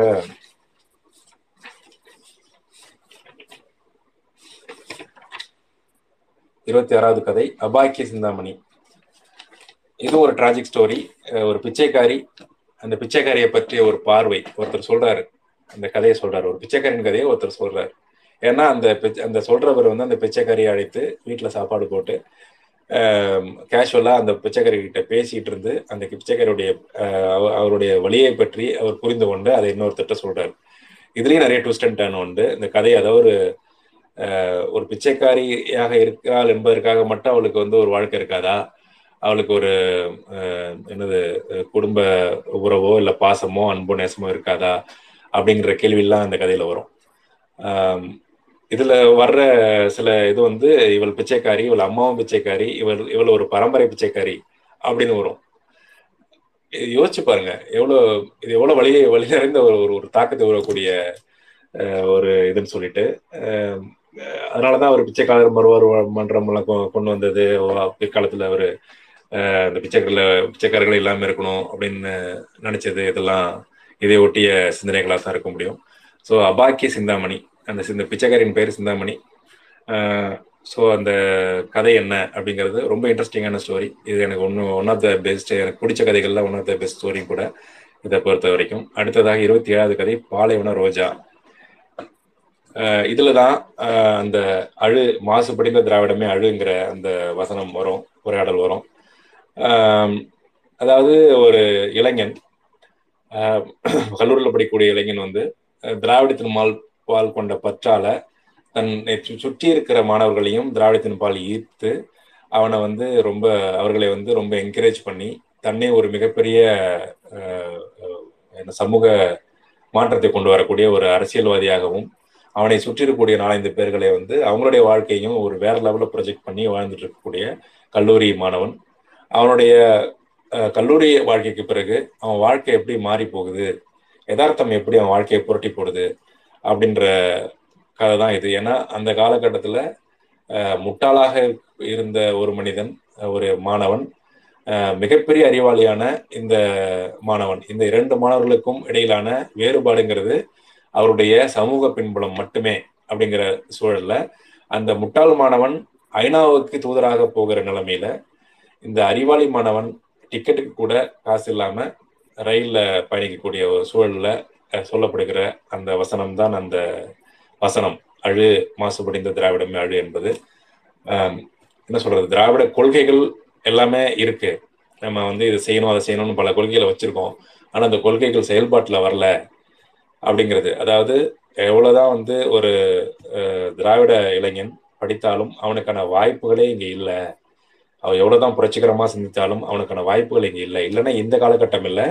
அவரு சொல்ல அந்த கதை எழுதப்பட்ட காலகட்டத்துல அப்படி இருந்திருக்கு அப்படின்னு அர்த்தம். அதாவது அப்ப இடஒதுக்கீடோ இந்த மாதிரி வாய்ப்புகளை வேலைவாய்ப்புகளை வந்து கொடுக்கக்கூடிய சூழலோ அப்ப இல்லை அப்படிங்கிறது தான் இந்த கதையை தொட்டு கட்டு தொட்டு கட்டக்கூடிய விஷயம். இந்த புதிய திராவிடம்ன்ற கோட்பாடும் இதுல வரும். திராவிடத்தை நம்ம பேசியிருக்கோம். திராவிடம் சில விஷயங்களை செஞ்சிருக்கு. இன்னும் நிறைய விஷயங்கள் செய்யணும் அப்படிங்கிற விஷயத்தை நோக்கி இந்த கதையை வந்து தள்ளப்பட்டதாக புரிந்து கொள்ளலாம். அடுத்ததாக புரட்சி படம் அப்படின்னு ஒரு கதை. இது வந்து அவருடைய திரை வாழ்க்கை அனுபவத்தில் எழுதப்பட்ட கதையாக புரிஞ்சுக்கிறேன். ஒரு மிகப்பெரிய படம் பல கோடி ஒரு கோடி ரூபாய்க்கு மேலே செலவு பண்ணி அந்த காலகட்டத்தில் பட்ஜெட் பண்ணி எடுக்கக்கூடிய படம். ஐம்பது லட்சம் பட்ஜெட் பண்ணி ஒரு கோடி தாண்டிருக்கு. பல புரட்சி கருத்துக்கள் திராவிட கருத்துக்கள் பெண்ணடிமைத்தனத்துக்கு எதிரான கருத்துக்கள் சாதிக்கு எதிரான கருத்துக்கள் இதெல்லாம் வச்சு அழகா ஒரு கதைகள்ல கதையை உருவாக்கி ஒரு படத்தை எடுக்கிறாங்க. அது என்ன ஆகுது அந்த கதைக்கு? அந்த படத்துக்கு என்ன ஆகுது அப்படிங்கிறத சொல்ற திரை ஒரு சிறுகதை. இதுல வந்து சென்சாரை பயங்கரமா கலாச்சிருப்பாரு அந்த சென்சாரை கலைக்கிறதா கதையின் நோக்கமாகவே இருக்கும். இது ஒன்று ஒரு நல்ல one of the good stories இந்த கலெக்ஷன் நீங்க படிக்கலாம். அடுத்தது திடுக்கிடும் கதை. இது அவரே முன்னுரைய முன் இதுலயே கொடுத்துருப்பாரு. முன்னுரை மாதிரி ஒரு சின்ன நிலையே கொடுத்துருப்பாரு. இது ஒரு ஜோக் அடிப்படையாக வச்சு நான் எழுதின கதைன்னு சொல்லிட்டு இந்த கதை நிறைய பேர் கே கேட்டிருப்பீங்க. ஒரு இருபது முப்பது மாடி உள்ள ஒரு பில்டிங்கில் லிஃப்ட் வேலை செய்யாதனால இரண்டு நண்பர்கள் மூன்று நண்பர்கள் வந்து அதில் ஏறி போவாங்க. அப்போ வந்து ஒவ்வொருத்தரும் ஒரு கதையை சொல்லணும் அப்படின்ற மாதிரி ஒரு ஒப்பந்தத்துக்கு வருவாங்க. ஏன்னா இருபது மாடி ஏறணும். அதனால ஒவ்வொருத்தரும் ஒரு கதை சொல்லுவாங்க. கடைசியாக ஒருத்தருக்கு இருக்க வேண்டிய கதை சொல்ல வேண்டியவனுக்கு வந்து முறை வந்து திடுக்கிடும் கதை சொல்லணும். அவன் திடுக்கிடும் கதை சொல்லுவான். இது என்ன கதைன்னா தெரிஞ்ச ஜோக்குன்றதால நான் ரிவீல் பண்ணுறேன் இது நான் ஆக்சுவலாக வந்து சாவியை நான் கீழே வச்சுட்டு வந்துட்டேன். அதனால மறுபடியும் கீழே இறங்கிட்டு நம்ம ஏறணும். அதான் திடுக்கிடும் கதை அப்படின்ற மாதிரி முடியும். அதாவது ஒரு ஜோக்கை வேற மாதிரி ஸ்கிரிப்ட் பண்ணி இதில் என்ன சேர்த்துருப்பாருன்னா ஒவ்வொருத்தரும் ஒரு கதை சொல்லுவாங்க இல்லையா? அந்த கதையில ஒரு அழகான ஒரு காதல் கதையும் ஒரு வீரனுடைய கதையும் அதில் சேர்த்திருப்பார். அதுதான் இதில் உள்ள அவர் செய்த புது புதுமை. அடுத்ததாக முப்பதாவது கதை கடைசி கட்டம். இது ஒரு சீரியஸான காமெடி கதை. கோகிலா மஞ்சுளான் ரெண்டு கேரக்டர் அந்த கேரக்டர்களுக்காக வந்து ஜெயிலுக்கு போற ஒரு இன்னொரு கேரக்டர் இது கடைசியில் இது எப்படி முடியுது அப்படிங்கிறதுல ஒரு சீரியஸ் காமெடி ஆன்டி கிளைமேக்ஸ்னு சொல்ல முடியாது. ஒரு காமெடி இருக்கு. அதுதான் அந்த கதையுடைய சுருக்க ஒரு அறிமுகம். அடுத்ததாக அடுத்ததாக ஐயோ ராஜா முப்பத்தி ஓராவது கதை நிறைய பேருக்கு வந்து இந்த கோடம்பாக்கம் மேம்பாலம் தெரியும். ஏன்னா சமகாலத்தில் அதுதான் பிரபலம். ஆனால் அது பாலம் கட்டப்படுவதற்கு முன்பாக அங்கே ஒரு பெரிய ரயில்வே கேட் இருந்துச்சு. அந்த ரயில்வே கேட்டில் ஆயிரம் ஆயிரம் கதைகள் நிகழ்ந்திருக்கு. அதில் சில கதைகள் ஃபன்னியான கதைகள் பல கதைகள் சோகமான கதைகள். அதில் ஒரு கதை தான் இந்த கதை. அந்த கோடம்பாக்கம் ரயில்வே கேட்னாலையும் அரசாங்கம் வந்து எளிய மக்களை வந்து எப்படிலாம் நடத்துது அப்படிங்கிறதுனால ஏற்படுற பாதிப்பினாலையும் ஒரு அப்பாவி பெண் அப்பாவினா தன்னுடைய ஜீவனத்துக்கு கஷ்டப்படுற ஒரு ஏழை பெண் கொடுக்கப்பட்ட பெண் என்ன மாதிரி இழப்பை சந்திக்கிறா அப்படிங்கிறது இதில் வரும். இதுல முக்கியமான விஷயம் கோடம்பாக்கம் ரயில்வே கேட்டு தான். அது அதுதான் அந்த கதையில ஒரு முக்கியமான பங்கை வந்து ஆற்றக்கூடியதா இருக்கும். ஸோ இதுவும் ஒரு முக்கியமான கதை தான் இந்த தொகுப்புல. இந்த கதை அந்த கோடம்பாக்கம் மேம்பாலம் ஏன் கட்டப்பட்டது? தலை கலைவர் கலைஞர் தான் கட்டினாரு. ஸோ இந்த கதைக்கு பின்னணியில இப்படி இந்த கோடம்பாக்கம் கேட்டுக்கு கதை பின்னணியில இப்படி ஒரு சோக கதைகள் அவருக்கு தெரிஞ்சதோ இல்லை அவராக கற்பனையில் எதுனால தெரியாது. இப்படிலாம் இருக்குன்றதுனால தான் அது விரைவாக அது கட்டி முடிக்கப்பட்டது அப்படின்னு நான் நம்புறேன். அடுத்தது வந்து முப்பத்தி ரெண்டாவது கதை விஷம் இனிது. இது ஒரு வரலாற்று கதை. உண்மையாகவே நடந்த ஒரு கதை. ஒரிசாவில் வந்து இருந்த ஒரு ராஜபுத்திர மன்னர் பற்றிய குடும்ப மன்னர் குடும்பத்தை பற்றின ஒரு கதை. என்ன சொல்றது ஒரு ஒரு பகுத்தறிவற்ற ஒரு செயல். எப்படி வந்து ஒரு ஒரு ஒரு உத்தமனை வந்து சாய்க்குது அப்படின்ற பார்வையில் எழுதியிருப்பார். அதாவது உண்மையாக நடந்த வரலாற்றில் பகுத்தறிவு வந்து இருந்திருந்தா இந்த இந்த கொடூரம் தவிர்க்கப்பட்டிருக்கோன்ற பார்வையில் அந்த கதை வரும். ஒரு இன்ட்ரெஸ்டிங்கான கதை தான் நீங்கள் படிக்கலாம். அடுத்தது வேணியின் காதலன். வேணியின் காதலன் அப்படிங்கிறது வந்து பெருசாக அவங்கள இம்ப்ரெஸ் பண்ணாது. ஆனால் அதில் வர்ற உரையாடல்கள் ரொம்ப நல்லா வந்திருக்கும்.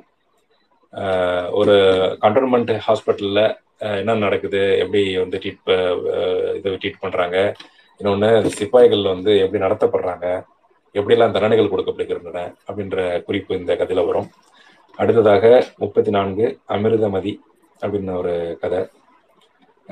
இது ஒரு முக்கியமான கதை. ஏன்னா இது வந்து ஒரு உண்மை உண்மையின் அடிப்படையில் வந்து எழுதப்பட்ட கதை. இது ஒரு என்ன சொல்ல போனா கலைஞர் வந்து ரொம்ப மனம் நொந்து எழுதின கதைன்னு சொல்லலாம். ஏன்னா ஒன் ஆஃப் த ஸ்டோரிஸ் வந்து அவர் எழுதின கதையில ஒன்று வந்து ஒரு நைன்டீன் ஃபிஃப்டி ஃபைவ்க்கு அப்புறம் நினைக்கிறேன். திருடப்பட்டு அது படமாக எடுக்கப்பட்டது.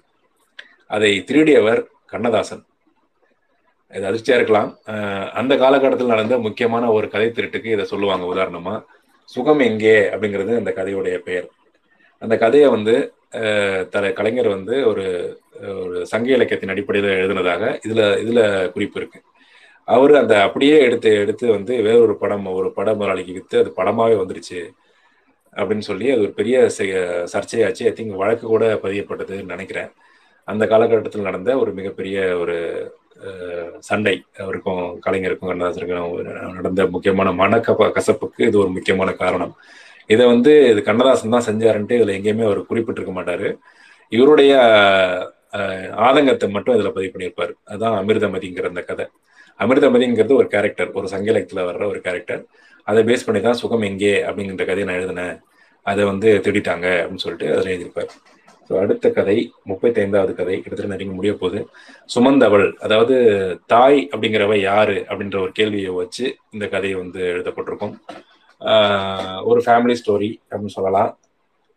இந்த கதை இந்த தொகுப்புல வந்து ஒரு கடைசி இரண்டு மூன்று பக்கங்கள் வந்து மிஸ் ஆயிருந்துச்சு. இந்த கதையை வந்து முடிவில்லாம இருந்துச்சு. அதை நான் தேடி படிச்சு மறுபடியும் இன்னும் வேற ஒரு தொகுப்புல இருந்து அதை எடுத்து நான் படித்தேன் ஒருவேளை நீங்க இந்த இதே புத்தகம் நீங்க வச்சிருந்தீங்கன்னா முப்பத்தி ஐந்தாவது கதை இன்கம் இன்கம்ப்ளீட்டா தான் இருக்கும். பதினாறு கதை நிலை அப்படின்னு இன்னொரு தொகுப்பு இருக்கு. அந்த தொகுப்புல வந்து அந்த கதை சேர்க்கப்பட்டிருக்கு. அதுல வந்து முழு கதையும் அதுல இருக்கு. அதை நீங்க படிக்கலாம். இது ஒரு ஃபேமிலி ஸ்டோரி ஒரு அண்ணன் தம்பி இரண்டு மனைவிமார்கள். அவர்களுக்கு இடையில் நடக்கக்கூடிய அந்த சில துரோகங்கள். சில ஆதிக்க எண்ணங்கள் முதல் ம- மருமகள் இரண்டாவது மருமகளை தேர்ந்தெடுக்கிற விதம் அதில் அவள் இன்ஃப்ளூயன்ஸ் பண்ணி ஏன் அப்படிப்பட்ட ஒரு பெண்ணை அவ தேர்ந்தெடுக்கிறா அதை எப்படி அவள் எக்ஸ்பெக்ட் பண்ணுறா அப்படின்ற மாதிரி போகும். அடுத்தது வந்து இந்த சுமந்தவள் கதையில வந்து அந்த பெண் வந்து இரண்டாவது சகோதரனுக்கு வந்து ஒரு பெண் பார்த்துட்டு இருப்பாங்க. அந்த பெண் ஒரு ஏழை பெண்ணா இருப்பா. அந்த ஏழை பெண்ணுடைய தகப்பன் வந்து ஒரு தையல்காரராக இருப்பார்.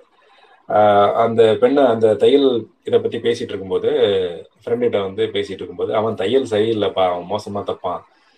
அப்படின்னு சொல்லுவார் சொல்லுவான் ஒருத்தன். அதுக்கு வந்து இந்த கேரக்டர் சொல்லுவோம் அவள் அவன் தையல் அழகு அப்படிமா அதான் தையல் தான் சரியில்லைன்னு சொல்றேன் தையல் அழகுன்றேன். தையல் என்றால் தைக்கிறது இல்லப்பா அவனோட பொண்ணு ரொம்ப அழகானவ அப்படின்னு சொல்லுவான். இந்த மாதிரி வார்த்தை விளையாட்டுகள் நிறைய அவருக்கே உண்டான அந்த சிக்னேச்சர் வார்த்தை விளையாட்டுலாம் இதுல வரும். கடைசி கதை நுனிக்கரும்பு. இந்த கதையில வந்து ஒரு ஐம்பது அறுபது வருடை வயது வயதை தாண்டிய ஆண்களின் விரசத்தன்மை அதாவது ஆபாச எண்ணங்கள் அதாவது பெண்களை மதிப்பிடுற விதம் பெண்களை எக்ஸ்ப்ளாய்ட் எக்ஸ்ப்ளாய்ட் செய்யக்கூடிய விதங்களை பற்றி நிறைய கதைகளில் குறிப்புகள் வரும். அதில் ஒரு கேரக்டராக இந்த கேரக்டர் வரும் கடைசியில். அந்த கேரக்டரை ஒரு பெண் வந்து எப்படி அழகாக ஹேண்டில் பண்ணுறா அப்படிங்கிறது தான் இந்த கதையுடைய இது பிளாட்டு இந்த கதையை அந்த அந்த பர்டிகுலர் கேரக்டர் எப்படி இருப்பான் அந்த ஐம்பது அறுபது வயசை தாண்டி அந்த கேரக்டர் வந்து ஒரு ஒரு பக்திமான் அஸ் யூஷுவல் அந்த ஆபாசமான எண்ணம் அவனுக்கு வரும்போது கூட திருப்புகழை கடவுளை வணங்கிட்டு சிவசிவா அப்படிலாம் வணங்கிட்டு அதாவது அப்படி சிந்திக்க கூடாது என்பதற்காக இல்லை அந்த சந்தோஷத்திலேயே போய் திருப்பு திருப்புகழ் படிக்கக்கூடிய ஒரு கேரக்டரா அந்த கேரக்டர் வரும். இந்த மாதிரி நிறைய ஃபர்னிச்சர் டேமேஜ் எல்லாம் பண்ணியிருப்பாரு அது கதை நெடுக அந்த தொகுப்பு நிறைய நெடுக அதை நீங்க பார்க்கலாம். ஓவரால் இந்த கதை இந்த தொகுப்பு மிகவும் ஒரு அற்புதமான தொகுப்பா இருந்துச்சு. ஏன்னா அவர் எழுதின கதைகள் இன்னும் நிறையவே இருக்கு. அதெல்லாம் இன்னும் நல்லா படிக்க முடியல. இது முப்பத்தேழு கதைகள் படித்ததே வாழ்க்கையில் ஒரு மிகப்பெரிய சாதனையா நான் நினைக்கிறேன். இதுல எனக்கு பிடித்த கதைகள் அப்படின்னா நான் லிஸ்ட் பண்றது ஒரு பன்னெண்டு கதைகள் ரொம்ப பிடிச்ச எல்லா கதையுமே நல்லா இருந்தது. பிடித்த ரொம்ப பிடித்த கதைகள். நீங்களும் அவசியம் வாசிக்கக்கூடிய கதைகள்னு ஒரு ஒரு பன்னெண்டு கதைகள் நான் சொல்ல விரும்புறேன். அதுல ஃபர்ஸ்ட் வர்றது வாழ முடியாதவர்கள் அப்புறம் ஆட்டக்காவடி கனிமொழின்ற கேரக்டர் எஸ்டாப்ளிஷ் பண்ண அந்த ஆட்டக்காவடி கதை. சந்தன கிண்ணம் என்ற கதை. அதாவது ஒரு இயக்கத்தில் திராவிட இயக்கத்தில் இயந்து இணைந்து செல்லப்படக்கூடிய ஒரு ஏழை தம்பதி அவர்களுக்கு இடையில் நடக்கக்கூடிய ஒரு ட்ராஜடி அப்படின்ற மாதிரி இந்த கதை போகும். இந்த கதையில சந்தன கிண்ணன்றது முக்கியமான ஒரு கேரக்டரா இருக்கும். அடுத்தது சங்க சங்கிலி சாமி அசாமிகளை அதாவது பக்தியின் பேர் நடக்கக்கூடிய அட்டூழியங்களை மக்களை ஏமாற்றப்படுவதை பத்தி எழுதப்பட்ட ஒரு கதை. இதுல ஒரு அழகான ட்ரிக் கூட இருக்கு. எப்படிலாம் ட்ரிக் பண்ணி மக்களை ஏமாத்துறாங்க அப்படின்ற மாதிரி இது போயிட்டு இருக்கோம் அடுத்தது கங்கையின் காதல் அட்டைப்பட கதை கதை. இதுல நிலாவும் சந்திரனும் கங்க கங்கையும் கொண்ட காதல். அவர்கள் அவர்கள் பேசுகிற சில முக்கியமான வசனங்கள் ரொம்ப முக்கியமானவை. ரொம்ப ரசிப்பீங்க. அடுத்தது நலாயினி அந்த நலாயினி கேரக்டர் எப்படி ஒரு பெண்ணா அந்த கேரக்டர் நின்று எப்படி பேசியிருக்குன்னு சொல்லியிருப்பாரு. ஒரிஜினலா எப்படிதான் இருந்திருக்கும்ன்றத நீங்க அது கன்வின்சிங்கா இருக்கும். அதனால அது முக்கியமான கதை. ஒரிஜினல் உள்ளபடி அச்சு ஊடக அச்சு சாரி அச்சு அச்சகத்துல எப்படிப்பட்ட விஷயங்களா இருக்குன்னு டாக் பண்ணப்பட்ட டாக்குமெண்ட் செய்யப்பட்ட விதத்திலும் அந்த கேரக்டர் ஒரு பகுத்தறிவு கேரக்டர் வந்து எப்படி ரியாக்ட் பண்ணுற விதத்துலையும் வந்து ரொம்ப இம்ப்ரெசிவான ஒரு கதை அது.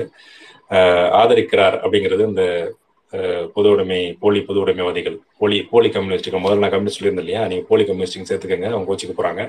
அதனால அந்த இடத்துல ஒரு சிறு திருத்தத்தை நான் சொல்லிக்கிறேன். போலி கம்யூனிஸ்டுகளை பத்தி கிழிச்ச ஃபர்னிச்சரை உடைச்ச கதை. அடுத்தது பிரேர விசாரணை ரொம்ப தாக்கத்தை உருவாக்குன அந்த கதை. ஒரு அபலை பெண் ஒரு ஒடுக்கப்பட்ட பெண் முழு மாத கர்ப்பிணி நிறைமாத கர்ப்பிணி எடுக்கக்கூடிய பெண் எப்படி இந்த சமூகத்தில் ஹேண்டில் பண்றா ஹேண்டில் பண்ணப்படுறான்ற கதை கண்ணடக்கம் அந்த கிட்டத்தட்ட அம்பாள் என்ற கடா பேசினால் அப்படின்ற கான்செப்ட்ல இருக்கக்கூடிய கதை. அபாக்கியஸ் இந்த மோடி நினைவுபடுத்தின கதை அந்த தன்னடக்கம்ன்ற கதை. கண்ணடக்கம் அப்படின்ற கதை. ஓகே அடுத்தது வந்து அபாக்கிய சிந்தாமணி பிச்சைக்காரியை பற்றிய கதை பாலைவன ரோஜா அந்த மாசுபடிந்த திராவிடம் என்ற அந்த வசனம் வரக்கூடிய அந்த கதை. ஐயோ ராஜா அப்படின்ற அந்த கோடம்பாக்கம் மேம்பாலத்தை பற்றிய கதை. ஸோ இந்த பன்னிரெண்டு கதைகள் வந்து மிகச் சிறப்பான கதைகளாக என்னுடைய பார்வையில் நான் வரிசைப்படுத்தியிருக்கேன். ஸோ ஆல்மோஸ்ட் டன் இதோட இந்த இந்த வாய்ப்பு அளித்த அருமையான இந்த வாய்ப்பு அளித்த அன்பு தோழர்களுக்கும் தோழர் கனிமொழி அவர்களுக்கும் பெரியார் அம்பேத்கர் படிப்போட்டம் வாசக பெருமக்களுக்கும் எங்கள் குழுமையில் இருக்கக்கூடிய அத்தனை நண்பர்களுக்கும் எனது நெஞ்சார்ந்த நன்றி எங்க இந்த சமயத்தில் தெரிவிச்சு இப்படி ஒரு அருமையான வாய்ப்பு எனக்கு கொடுத்ததுக்கு எவ்வளவு நன்றி வேணாலும் சொல்லலாம். தேங்க்யூ ஸோ மச் இதோட என்னுடைய இதை நான் நிறைவு செய்கிறேன். நன்றி. மிக்க நன்றி தோழர். முதல்ல உங்களுக்கு வந்து வாழ்த்துக்களும் பாராட்டுக்களும். ஏன்னா கிட்டத்தட்ட ஒன்றரை மணி நேரம் நீங்க விடாம கலைஞர் அவர்கள் எழுதின சிறுகதைகளை வந்து அப்படியே அழகா தொகுத்து சொல்லிக்கிட்டே வந்தீங்க. ஒவ்வொரு கதையும் என்ன பேசுது? அதுல இருக்கக்கூடிய கதை மாந்தர்கள். அத பத்தி பேசிக்கிட்டே இருந்தீங்க. ரொம்ப சிறப்பு தோழர். வணக்கம். கதிர்த்தோழருக்கு வாழ்த்துக்கள். அவர் வந்து முதல்ல எனக்கு தெரியாது. அது சினிஃபீல்ட்ல இருக்காருன்னு. ஒரு கதை வந்து எப்படி சொல்லுவாங்கலாம் எனக்கு தெரியாது. இவ்வளவு ஒரு முப்பத்தி ஏழு கதைகளை சுவாரஸ்யமா இருக்கட்டும் அடுத்தவங்க வந்து படிக்கணும் தெரிஞ்சுக்கணுங்கிற அந்த ஆர்வத்தையும் அதே நேரத்துல எந்தெந்த இடத்துல அதை கொஞ்சம் அந்த இன்ச் கொடுக்கணும் அப்படிங்கிறதையும் செலக்ட் பண்ணி ரொம்ப ப்ராக்டிக்கலா ரொம்ப நாள் எடுத்துக்கிட்டு அவரு இதுக்காக செலவு பண்ணி சொன்ன மாதிரி ஒரு திரைப்படத்தை வந்து எப்படி விவரிப்பாங்க அப்படிங்கிற மாதிரி எனக்கு ஒரு புது அனுபவமா இருந்துச்சு. இப்படியும் கூட ஒருத்தரால் சொல்ல முடியுமா அப்படிங்கிறதுக்கு.